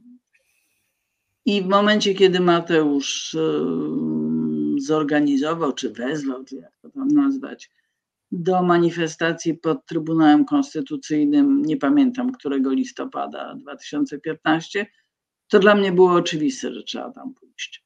Było oczywiste, bo od początku miałam świadomość, że następuje koszmarne zawłaszczenie jednej z najważniejszych instytucji w tym kraju, tego najważniejszego bezpiecznika, powiedzmy, że jeżeli ten bezpiecznik wyleci w powietrze, to wszystko będzie możliwe i okazało się to niestety prawdą. Wszystko się okazało możliwe po rozwaleniu tego bezpiecznika, więc dlatego mówisz... wyszła na ulicę, a potem to już samo poszło. No tak, mówisz o Trybunale Konstytucyjnym, prawda? Mhm. A czy rzeczywiście miałaś wtedy taką świadomość, y, której myślę, że większość Polaków nie miała, właściwie do czego ten Trybunał faktycznie służy i jakie są niebezpieczeństwa. Skąd ty to wiedziałaś? Mm, myślę, że nie do końca wiedziałam. To znaczy, miałam takie ogólne przekonanie, że ten Trybunał y, no, służy do tego, nie no to chyba to raczej wiedziałam, że służy do tego, żeby sprawdzać zgodność ustaw z konstytucją i że to jest ważne, to też miałam tę świadomość. Pewnie niektórzy nie mieli, ale ja tę świadomość od początku miałam, że to jest, że to jest naprawdę bardzo istotna instytucja w naszym życiu publicznym i że bez niej będzie bardzo źle. No tak, to byłaś chyba jedną z takich trochę wyjątkowych osób, bo sądzę, że większość polskiego społeczeństwa i to nawet e, ludzi, którzy interesują się polityką, nie zdawała sobie z tego tak do końca sprawy. Ale no mo mo mogę się tutaj mylić, ale jest jedna wielka nauczka, która niewątpliwie przeorała naszą świadomość. Dzisiaj mamy pewność, że ta instytucja jest ważna, tak? Że to jest coś, co. Tak, I mamy pewność, że jest rozwalona. Y, I, I właśnie jej sposób funkcjonowania, taki, jaki obserwujemy dzisiaj, powoduje mnóstwo, e, no jakby to powiedzieć, konsekwencji idących bardzo, bardzo daleko, mających wpływ e, na życie Twoje, moje i jeszcze 30 paru milionów polskich obywateli. Dobrze, to teraz proponuję, żebyśmy e, zobaczyli fragment, a właściwie nie fragment, tylko trailer. Michale, puść trailer filmu, którego powstanie było możliwe między innymi dzięki temu, że Beata wpłaciła tam pewną niewielką, ale jakąś kwotę, prawda? Michale, jedziemy.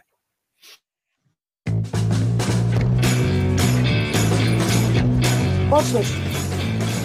Czołem strzelcy. Czołem. I nareszcie w Polsce teraz też będziemy mieli obronę terytorialną. No ja zdecydowanie wolę, żeby dziewczyny sobie zamiast ze smartfonami siedzieć, to, to żeby kałachy składały i rozkładały. Super! Brawo! Powinno być bezpiecznie, ale jak coś takiego zobaczycie, to się trzymajcie od tego z daleka, dobra? Mam córkę 14-letnią. Chcę, żeby mieszkała w normalnym kraju. Chcę, żeby szła do szkoły i uczyła się tam chemii, matematyki, fizyki, a nie religii. Chodźcie z nami, koderami, naród z kodem! Skok z narodem! Jak ktoś powie, że ona ma mieć taki światopogląd, że ona się musi zmieścić w takich ramkach odtąd dotąd. PiS jest partią, która dba o sprawy socjalne. Dba przede wszystkim o ubogich. Z naszego klubu powinno wyjść pismo, domagać się, żeby opozycja przeprosiła naród. Demokracja! Stanął na mnie policjant, tłamsił mnie tam. Zobacz, jak policja Boże, traktuje kobietę. Zobacz. Ale dlaczego nam tak dokuczają? My im niczego złego nie robimy. Bądźcie pewni, że nawet jeżeli w pewnych sprawach pozostaniemy w Europie sami, to pozostaniemy.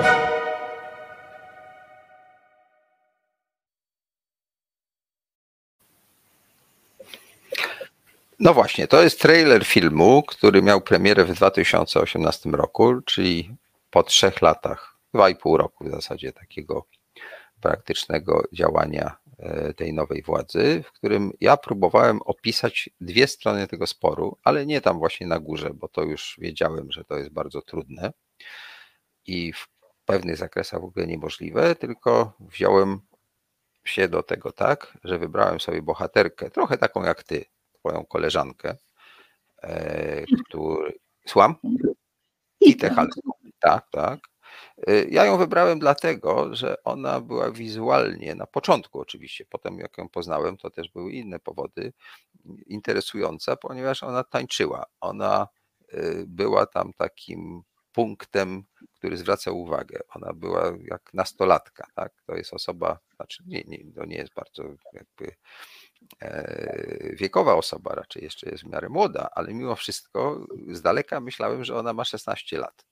A dopiero z bliska zobaczyłem, że ma ciut więcej, ma córkę, która ma naście lat i w dodatku ma dużą świadomość, nawet chyba sporo większą ode mnie.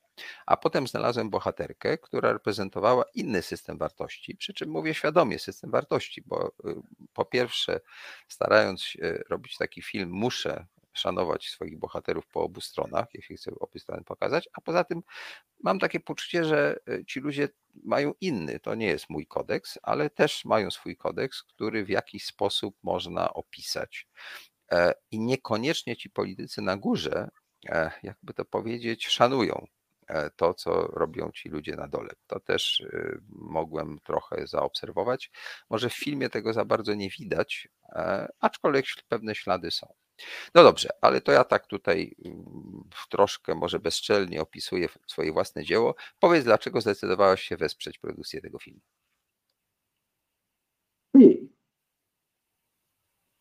Różne rzeczy wspieram.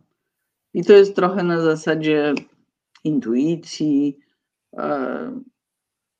nie wiem, no jeżeli mnie stać, wtedy jeszcze było mnie bardziej stać niż teraz, i pojawia się na jakiejś zrzutce coś, co uważam za interesujące, warte wsparcia, a to mi się wydało po prostu warte wsparcia. Ja wspieram zarówno y, jakieś tam działania, nie wiem, nazwijmy to z życia publicznego, czyli a to filmy, a to książki, a to pomoc dla Ukraińców, a to pomoc dla uchodźców na granicy białoruskiej. To zresztą chyba było moje naj, największe kwotowo wsparcie, chociaż już w momencie, kiedy najmniej mnie było na to stać. Eee, schroniska dla zwierząt, dla kotów, dla psów, e, ratowanie koni z rzeźni, no różne działania wspieram na miarę, że tak powiem, siły środków. Więc to było na tej zasadzie tak, że nie było w tym jakiejś e, głębokiej refleksji. To na pewno. Okej, okay. a z perspektywy minęło kilka lat, cztery lata z lekkim okładem. E, dobrze wsparłaś produkcję tego filmu? Oczywiście, oczywiście. Ja właściwie chyba mm, żadnego swojego udziału w żadnej zrzutce nie żałuję. To znaczy, chyba albo nie pamiętam tego, wyparłam, e, albo nigdy nie wsparłam czegoś, czego mogłabym się w tej chwili wstydzić. No tak, ale trochę zmieniłaś e, swój sposób działania, e, ponieważ byłaś taką aktywną ulicznicą, tak? Przepraszam, że używam tego mhm. wyrażenia, ale to się od Was nauczyłem, prawda? Absolutnie. A dzisiaj już tego nie robisz. Dlaczego? Mhm bo mam absolutne poczucie niesprawczości. To znaczy, mam uczucie, że e, nic z tego nie wynika. I w jakimś sensie mam uczucie straty czasu, a poza tym nie wytrzymuję mm, skonfliktowania wewnętrznego tego środowiska. Dostaję po prostu piany, jak widzę to, co się dzieje przede wszystkim na Facebooku, ale to również ma odbicie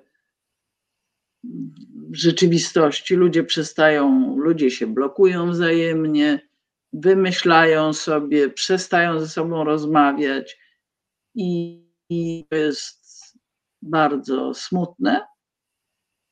i bardzo irytujące po prostu. Nie lubię tego. Chciałabym, żeby ta, przynajmniej ta opozycja uliczna, jakoś tam, ja nie mówię, żeby się zjednoczyła i jednym głosem mówiła, ale żeby przynajmniej się nie konfliktowała.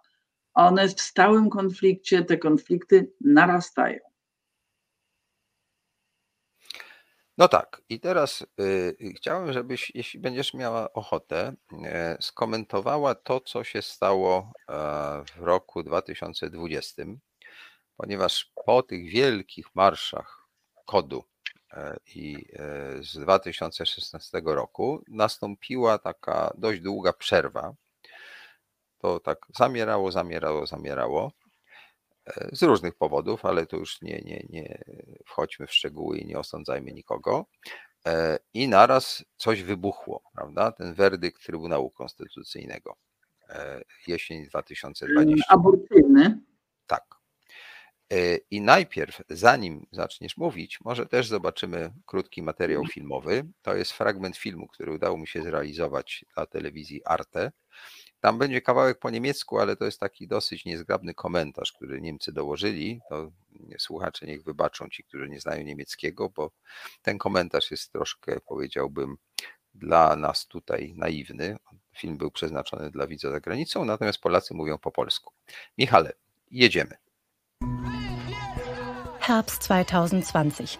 Polen ist gespalten. Das polnische Abtreibungsgesetz wird weiter verschärft. Nikt nikomu nie narzuca przeprowadzania tej aborcji, więc nie powinni nam też jej zakazywać. Powinien być po prostu wolny wybór. Das sieht die katholische Kirche anders. Über das Leben soll nur Gott entscheiden. Życie zaczyna się od samego początku, od momentu złączenia komórek. Für einen Teil der Polen ist Abtreibung ein Verbrechen. Tylko dlatego, że podejrzewamy, że dziecko jest nieuleczalnie chore, zgadzamy się na to, żeby je zabijać, Selbst für Frauen, die aus medizinischen Gründen abtreiben müssen, ist es sehr schwierig, geeignete Hilfe zu bekommen. Jest diagnoza jednoznaczna. Ciążę należy usunąć. U nas jest to nierealne. Tak wygląda piekło kobiet w Polsce. E, wyjaśnię od razu, że e, to było realizowane dla telewizji Arte i e, to jest zgodne z moimi przekonaniami, natomiast y, w Polsce nie zawsze tak się robi, właściwie rzadko. Starałem się przedstawić dwie strony tego sporu. E, y, I znowu, nie idąc do pani Przełębskiej czy pana Kaczyńskiego na przykład, tak, bo raczej nie miałem szans, żeby z nimi cokolwiek sensownego sfilmować, czy ewentualnie mm, przedstawiciele episkopatu, bo pewnie stamtąd też wyszły jakby to powiedzieć, e, takie zdania inspirujące tę sprawę, tylko skupiłem się na e, kobiecie, która miała problem i gdyby nie pojechała do Berlina, być, być może podzieli, podzieliłaby los pani Izy z Pszczyny.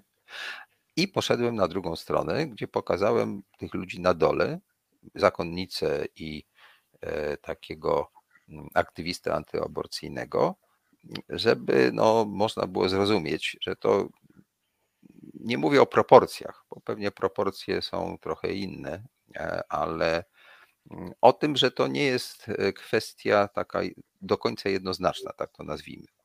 Ja oczywiście jestem nastawiony liberalnie i e, mam świadomość, że Polska jest w zasadzie chyba jedynym krajem europejskim, poza tutaj się Maltą, gdzie w ogóle tak restrykcyjne prawo istnieje.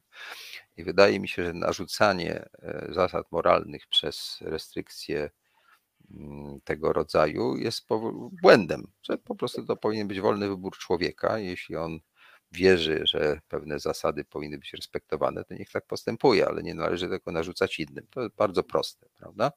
I to, że y, pani Przyłębska wydała taki werdykt, jest no, złamaniem pewnej takiej zasady, która jest chyba podstawową zasadą, że nie powinniśmy zmuszać ludzi w imię jakiejś swojej ideologicznej e, wiary, podkreślam słowo wiary, do tego, żeby no tak postępowali, y, czy, czy nie mogli postępować tak, jak uważają. Tak było w latach 50., tak było jeszcze długo w PRL-u. W innych sprawach akurat aborcja po 56 roku była dozwolona i wydawało się, że w 89 roku już od tego odeszliśmy, ale już 4 lata później nastąpił ten zakaz aborcji, który zresztą nie był przestrzegany, zdaje się, i że to takie było.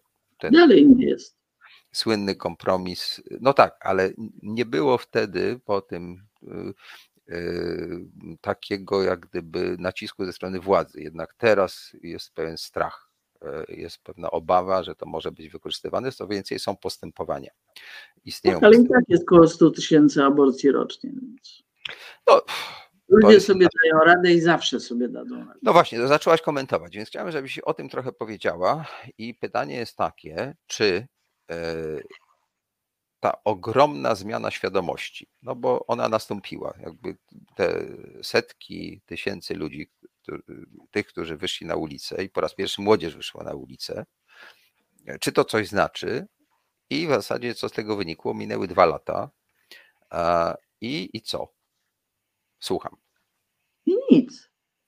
To znaczy wynikło, no nic nie wynikło, szczerze mówiąc, poza tym, że ustawa aborcyjna nie została jeszcze bardziej e, zaostrzona, to mam wrażenie, że nic szczególnego z tego nie wynikło, ale przynajmniej tyle.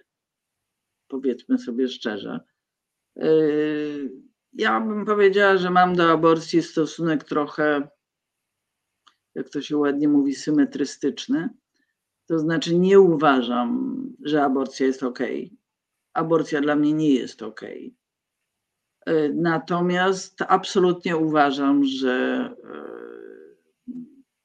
powinna obowiązywać zasada wolnego wyboru. Jeżeli człowiek chce dokonać aborcji do określonego przez lekarzy mm, tygodnia ciąży, czyli 12, to absolutnie powinien mieć do tego prawo. Tyle. E, powstał teraz film, nie wiem czy już go widziałaś. Tak, jeszcze go nie widziałam, idę na premierę. 20. E, chyba nie jest jeszcze publicznie dostępny, ja już go oglądałem. Tytuł... 22 będzie dostępny na YouTubie. Tak, tytuł brzmi O tym się nie mówi. Jeśli autor tego filmu będzie miał ochotę z nami porozmawiać, wydaje mi się, że warto. E, autor filmu, czyli Marek Osiecimski. Tak, tak. Ja, y, on mi ten film udostępnił, ja go obejrzałem. Wydaje mi się, że jest to rzecz niesłychanie ważna. Ja staram się nie oceniać y, filmów kolegów w takim sensie, że, że no, należy do tego. Ale tak jednym słowem, dobry czy zły? Y, niesłychanie ważny i mnie się ten film podobał. To znaczy, okay. był zupełnie inaczej zrobiony niż mój, ponieważ na swój sposób był jednostronny, ale ta jednostronność nie polega wcale na tym, że e, film jest przez to, jakby to powiedzieć, niesprawiedliwy. Ponieważ generalnie on pokazuje, i to w sposób emocjonalny, co wcale nie jest takie proste, perspektywę medyczną. E, I ugryzienie tej perspektywy medycznej e, w taki sposób, żeby to nie było zbyt nudne, zbyt naukowe, jest bardzo, bardzo trudne. Jak mówiłem, staram się nie oceniać. To jest bardzo proste ale tutaj mogę to rekomendować, że koniecznie to jest takie must see. Trzeba ten film zobaczyć, a występują w nim e, szanowani przeze mnie lekarze, e, Anna Parzyńska, e, Maciej Socha, ja ich znam i no, miałem z nimi do czynienia w tym sensie, że Anna Parzyńska wystąpiła u mnie w tym krótkim filmie dla Arte, a z kolei Maciej Socha był rozmówcą takim jak ty i opowiadał nam o swoich problemach prawda, które mm, są y, no, jakby rosnące, prawda, że poza normalnymi problemami, które ma lekarz, tak, za mało pieniędzy i tak dalej, no doszła sprawa tej, tej nieszczęsnej y, ustawy antyaborcyjnej, która trochę czy bardzo wiąże ręce lekarzy. Oczywiście najbardziej poszkodowane są kobiety, to nie ma co ukrywać, ale lekarze też są w dosyć dramatycznej sytuacji. I, i przeciwko nim kieruje się ostrze, że tak powiem, aparatu represji, bo kobiety nie są penalizowane, nawet jeśli dopuszczają się aborcji, czy, czy decydują się na aborcję. Słowo dopuszczają od razu jest takie pejoratywne, więc powiedzmy, jak się decydują. No dobrze, to y, czy jeszcze chcesz skomentować na przykład y, no, taką dosyć radykalną postawę, jaką reprezentuje strajk kobiet? Czy wolisz unikać tutaj oceniania swoich, nie wiem, znajomych, kolegów, koleżanek? Powiedziałabym, że po ostatniej demonstracji pod ambasadą rosyjską wolałabym się powstrzymać od komentarzy. Dobrze, ja też nie chcę komentować, y, bo czytałem opinie e, y, na temat filmu Maćka, które były bardzo krytyczne, które kompletnie nie miały nic wspólnego z tym filmem. Właśnie z, te opinie mhm. wypowiadane przez uczestników. Tak, ja też, też, też, czytałam, ale ponieważ jeszcze filmu nie widziałam, więc tutaj zupełnie nie mogę się. No to od razu nie lubię mówię, opowiadać o sprawach, o których nie mam pojęcia. No, Franz Fischer mawiał przed wojną, że może dyskutować o książce, której nie czytał i wtedy jest o ciekawiej, ale to jest raczej taka facecja, prawda? Dobra, to teraz e, na koniec zostawiliśmy sobie no, deser, który moim zdaniem jest w ogóle bardzo istotny i to jest w ogóle powód, dla którego dzisiaj się tu spotykamy. Mianowicie napisałaś swoją pierwszą powieść. Ja ją tak pokażę. Ale. Słuchaj, a już teraz, nie, teraz już nie blikuje. Powieść ma angielski tytuł, nie francuski. E, Lucky Woman. E, I powiedz, dlaczego koniecznie, tak jak film Maćka trzeba zobaczyć, tak tę twoją książkę trzeba przeczytać. Żeby się rozerwać przede wszystkim. Jest to moim, znaczy jest to książka kompletnie odjechana. Moim zdaniem oczywiście, raczej do ciebie należałoby mm, wypowiedzieć się na ten temat. Znaczy ta fabuła główna jest, jest kompletnie odjechana. E, osoby z mojego pokolenia mogą wiedzieć, skąd się wziął ten akurat, a nie inny tytuł. Młodzi ludzie raczej nie będą wiedzieć, a to nie ma moim zdaniem większego znaczenia. Natomiast no jest to książka, e, w, przynajmniej w zamiarze, była to książka bardzo taka prześmiewcza, y, przy czym prześmiewcza w stosunku do wszystkiego, w stosunku do PiSu, w stosunku do PO, w stosunku do obywatelskiego strajku kobiet, w stosunku do religii,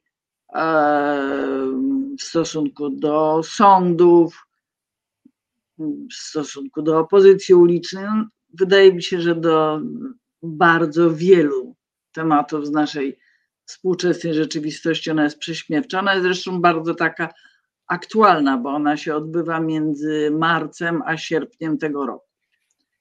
Więc, więc dużo tam jest e, takiej aktualności i po prostu wydaje mi się, że jest to fajna zabawa czytanie tej książki, ale może się mylę, może ona jest nudna. Nie, nie jest nudna. E, tak jak e, w stosunku do kolegów filmowców staram się tylko mówić o rzeczach, które mi się po prostu podobają i nie, nie wchodzić tutaj w jakieś polemiki, bo to może byłoby niezręczne. Tak samo tutaj, jako że ja też jestem czasem prozaikiem, wydałem dwie powieści sama, jeszcze jedną kiedyś z kolegą napisałem, e, no to jesteś moją koleżanką, prawda? I powiem tak, że książka mnie bardzo zainteresowała, y, bo zobaczyłem, że ty e, tu proporcją gardę oczywiście e, wzorowałaś się na Buchakowie i Ilfie i Pietrowie. proporcją gardy, rzeczywiście. E, od razu to powiedziałem, ponieważ twoja książeczka jest po pierwsze dużo krótsza. Ona ma zaledwie stron 140 ileś, tak? 160. 160, no dobrze. Ten egzemplarz jakoś jest krótszy. No, prawie, no tak, ma 157 w sensie. Hmm. E, I teraz tak, ta książka, e, może przeczytam kawałek.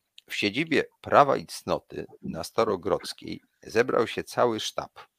Perlecki, Podhalański, Wicek, Ramiński, Błyszczyk, nawet Kura i Piszczel, choć ten ostatni do partii nie należy. O dziwo, Budyń też został zaproszony, choć wszyscy wiedzą, że prochu nie wymyśli, bo jedyne co potrafi, to przytakiwać jak piesek kiwający łebkiem za tylną szybą samochodu i podpisywać, co mu podsuną. Ewentualnie wykrzyczeć jakąś bzdurę, przybierając pozy i miny ducze. Przyszedł wydrążonym siedem lat temu podziemnym korytarzem łączącym katowickie przedmieście ze Starogrodzką. No i rzecz jasna, Traczyński. Na stole leży plik papierów ostatnie wyniki sondażowe. To jest fragment początku tej książki. E, myślę, że dla wszystkich jest jasne, że to jest powieść z kluczem i ten klucz no, leży taki na stole bardzo widoczny, że e, każdy, kto się choć odrobinę interesuje polityką, to zrozumie, że mamy tu do czynienia konkretnie z opisem realnie istniejących osób, tyle że jakby zapseudonimowanych. E, jednym z głównych bohaterów, czy w każdym razie inspiracją do stworzenia postaci Traczyńskiego jest Jarosław Kaczyński. I to jest opowieść o nim i o Twojej fascynacji tą postacią. No trochę tak. Powiedz, nie chcę tutaj zepsuć czytelnikom zabawy, tyle ile możesz. E, co się właściwie z tym Kaczyńskim, Traczyńskim dzieje, co powoduje, że w zasadzie zawiązuje się zabawna i pełna różnych zwrotów i mm, zaskakujących rozwiązań akcja? No trudno jest tutaj cokolwiek powiedzieć, nie spoilując. Chociaż oczywiście można jakby zaspoilować sam początek, bo to wiadomo, że każdy, kto weźmie książkę do ręki, to w ciągu pięciu minut się o tym dowie, że y, ta fabuła główna jest oparta na y, głowach oddzielonych od ciała i potem w różny sposób y, łączonych, niekoniecznie mm, własne ciało z własną głową, tylko takie różne tutaj komórki do wynajęcia się odbywają głownocielne, nazwijmy to. Mm, a dlaczego akurat Kaczyński? No mój Boże, no jest to w końcu jakby główna postać w tej chwili życia publicznego w Polsce. Jest to wódz, naczelnik, nazwijmy to jak chcemy ale jest to na pewno ta osoba, która wywiera największy wpływ na to, co się w Polsce dzieje. Ja nie wierzę w to, że ktokolwiek po tamtej stronie podejmuje samodzielne decyzje. Moim zdaniem wszystkie decyzje, czy to Morawieckiego, czy Dudy, czy, czy jakkolwiek inne, są podejmowane pod wpływem e, nawet nie sugestii, tylko po prostu rozkazów Kaczyńskiego. I, i, I tyle. I dlatego uważam, że jest to osoba warta zainteresowania no we mnie poza tym zainteresowaniem publicznym, to on jednak budzi e, śmiech, na szczęście. I mam nadzieję, że w czytelnikach też wzbudzi trochę śmiechu, bo ile, no jak długo można się tego faceta bać, na miłość boską. Trzeba się też umieć z niego po prostu śmiać. No tak, i to jest chyba ta recepta, którą ty proponujesz. E, recepta, nie wiem na ile możliwa do zrealizowania, ale e, jakby to powiedzieć, e, zwykle ci, którzy pełnią taką władzę no, wykraczającą poza standard, tak to nazwijmy, chcą być traktowani bardzo poważnie. I ty dokonałaś tutaj pewnego rodzaju prowokacji, ponieważ nie tylko jest to satyra, ale my wręcz tego Kaczyńskiego lubimy. Coś no, takiego. No pod koniec, pod koniec bo tak. przez większość czasu jednak go nie lubimy. Tak, no może tak, ale, ale jak się kończy czytać i potem jak się nad tym zastanawia, to jest dla mnie w tej książce coś takiego bardzo fajnego, co ja uważam, że jest w ogóle istotą i bo ja wiem, i dobrego filmu, i dobrej literatury, że nie osądzamy naszych bohaterów w sposób taki, że ci jedni to są fatalni, a ci drudzy są bardzo dobrzy, bo to jest taka literatura troszkę naiwna i dla dzieci, tylko że mamy świadomość, że jakby w każdym tkwi jakaś iskierka i ty ją troszkę tutaj rozdmuchałaś, jakbym tak to no, powiedział. No, ostro ją roz, rozdmuchałam nawet, bym powiedziała, ale rzeczywiście ja uważam, że nawet w najgorszych ludziach trzeba próbować znaleźć jakieś źdźbło człowieczeństwa czy, czy czegoś takiego. No. Tak, faktycznie tak uważam. Tak, i to tak jak się czyta u Welbecka, o którym wcześniej rozmawialiśmy, to się łatwo czyta, ale jak się skończy, to człowiek zaczyna się zastanawiać, że te twoje różne facecje, żarty i anegdoty, które tu przytaczasz, łącznie z opisem różnych poczynań twojego własnego męża, bo też taka postać tutaj istnieje, zapseudonimowana, to wszystko składa się jednak na pewną taką społeczną diagnozę. I y, powiedz mi wobec tego tak, czy poza tym rozrywkowym elementem, tak? No bo wiadomo, że nie po to się czyta książkę, żeby człowiek się dołował, tak? E, czy w ogóle dzisiaj, jak jest taki rynek, jaki jest, bardzo obfity i właściwie wychodzi tyle nowych tytułów, że jak się czegoś nie zapromuje, to to za chwilę w ogóle przestanie istnieć. Tak? Książki żyją przez parę tygodni, w porywach parę miesięcy i, jak nie zrobią wielkiej kariery, to po prostu świat o nich zapomina. Znaczy, świat to nie, bo w Polsce tak jest. E, za granicą możesz kupić książkę wydaną kilka lat wcześniej, w Polsce tak naprawdę jest to niemożliwe. Coś takiego się stało, e, że księgarnie są tak jak sklepy z żywnością. E, jeśli to jest starsze niż 3 miesiące, to bardzo często w ogóle już tego nie ma. Więc żeby ta książka nie znikła, jeszcze raz ją pokażę, to trzeba jakoś tak zachęcić czytelnika, żeby koniecznie po nią sięgnął. Myślę, że to jest taka pierwsza udana powieść satyryczna na temat naszych czasów. Ale Dziękuję. oddaję Ci jeszcze e, głos na końcówkę, co powoduje, że to jest takie must read. Czy to jest takie?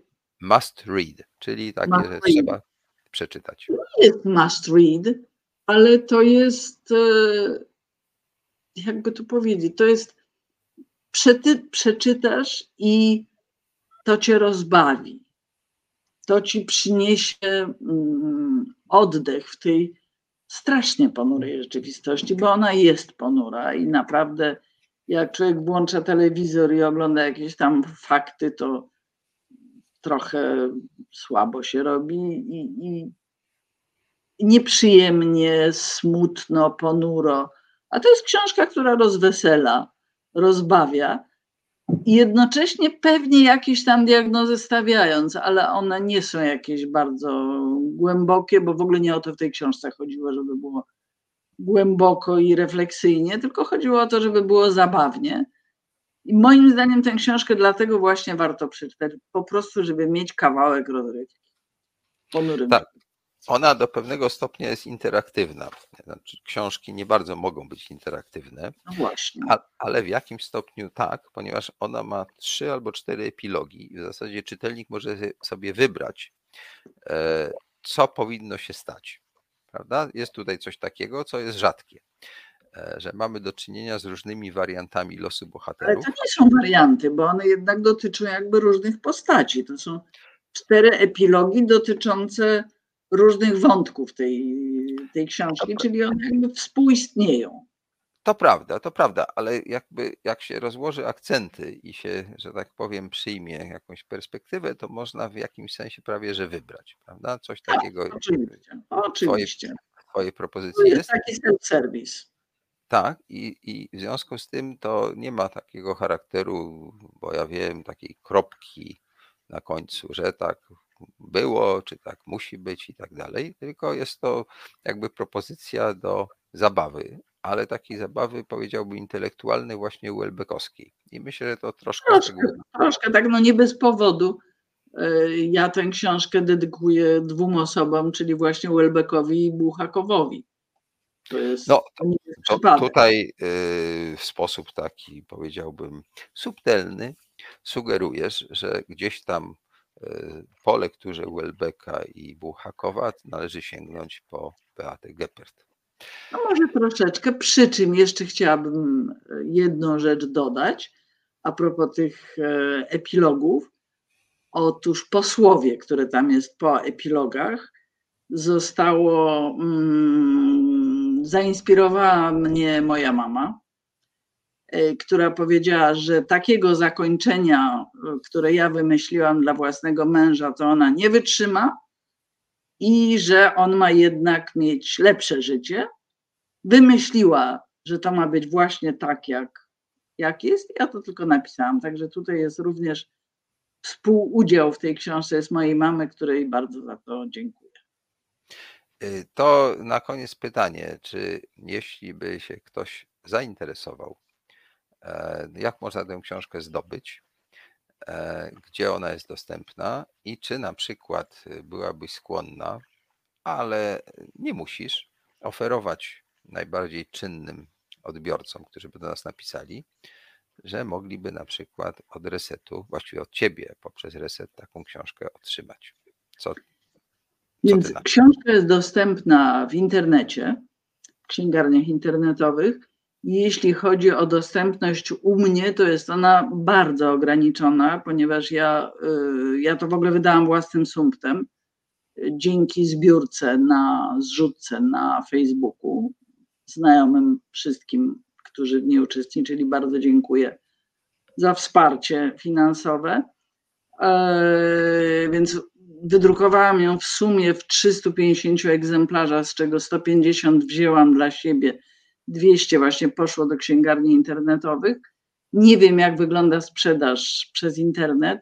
Ja już w zasadzie mam dosłownie kilka egzemplarzy dostępnych, bo prawie cały ten mój nakład się rozszedł. Jeszcze mi zostało, nie wiem, pięć egzemplarzy, które już są, czy może dziesięć, nie pamiętam w tej chwili dokładnie, między pięć a dziesięć, które już są, że tak powiem, rozdysponowane, tylko czekają, aż dane osoby się zgłoszą. Może jeszcze mi zostało 10 egzemplarzy luzem, ale jakby co to zapraszam. Poza tym, jeśli ktoś chce e, kupić przez internet, to zawsze może do mnie napisać na Facebooku. E, zaraz podam adres facebookowy. Ja zaglądam do tego spamu w Messengerze i y, może do mnie przysłać książkę, jeśli chce po dedykację. Nie mam z tym żadnego problemu. Y, jeśli chodzi o dostępność do mnie na Facebooku, to mój podstawowy profil jest w tej chwili zawieszony ze względu na ogólne zmęczenie organizmu. Także funkcjonuje wyłącznie profil moich kotek, czyli Luśka Mówka Gepard Radziwiłł. Dobrze, czy y, możesz napisać realizatorowi szybko w czacie i on to puści tak, żeby wszyscy mogli widzieć? Zaraz, zaraz ja jestem, jak wiadomo, e, b, b, b, b, b, tutaj, tak, dobrze. Luśka, mówka. No, na razie tego nie widzę. Aha, bo musisz nacisnąć Enter, to wtedy. Gepard. A. Coś. Literóweczka oczywiście. Kamówka jest. Poszło? Poszło. E, tylko to jest. No dobrze. E, Michale, czy możesz to. To jest ten mój profil w tej chwili aktywny. Okej. Okay. Ten drugi jest nieaktywny. To się pokazało. Dobra, to mam nadzieję, że zachęciliśmy do tego, żeby Państwo. A wiesz skąd się wzięło, wiesz, skąd się wzięło Radziwił? Nie, nie wiem. Zapewne zostałaś żoną Radziwiła. Nie. Jak braliśmy ślub, a braliśmy ślub po 20 latach e, życia razem, 3 lata temu, e, pan urzędnik stanu cywilnego zapytał nas, e, jak się będą nazywać dzieci zrodzone z tego małżeństwa. Sala padła ze śmiechu oczywiście. No i ja odpowiedziałam, jak to, jak to ja zawsze muszę coś palnąć, Radziwił. A, rozumiem. Czyli to taki... Moje kotki no muszą się nazywać Radziwił. Nie ma wyjścia. Rozumiem. Czyli to nie ma nic wspólnego z arystokratyczną rodziną Radziwiłów. Absolutnie. Dobra. Bardzo Ci dziękuję za dzisiejszą rozmowę. Mam nadzieję, że przynajmniej niektóre jej wątki, a może wszystkie, e, zainteresowały naszych e, odbiorców, e, widzów, słuchaczy. I jeszcze raz pokażę tę książkę, która mnie skłoniła do tego, żeby właśnie dzisiaj Ciebie tutaj zaprosić. No i miejmy nadzieję, że ktoś to kupi i się ubawi. Świetnie. To co? Do usłyszenia i do zobaczenia. Dziękuję bardzo. Do zobaczenia. Reset Obywatelski.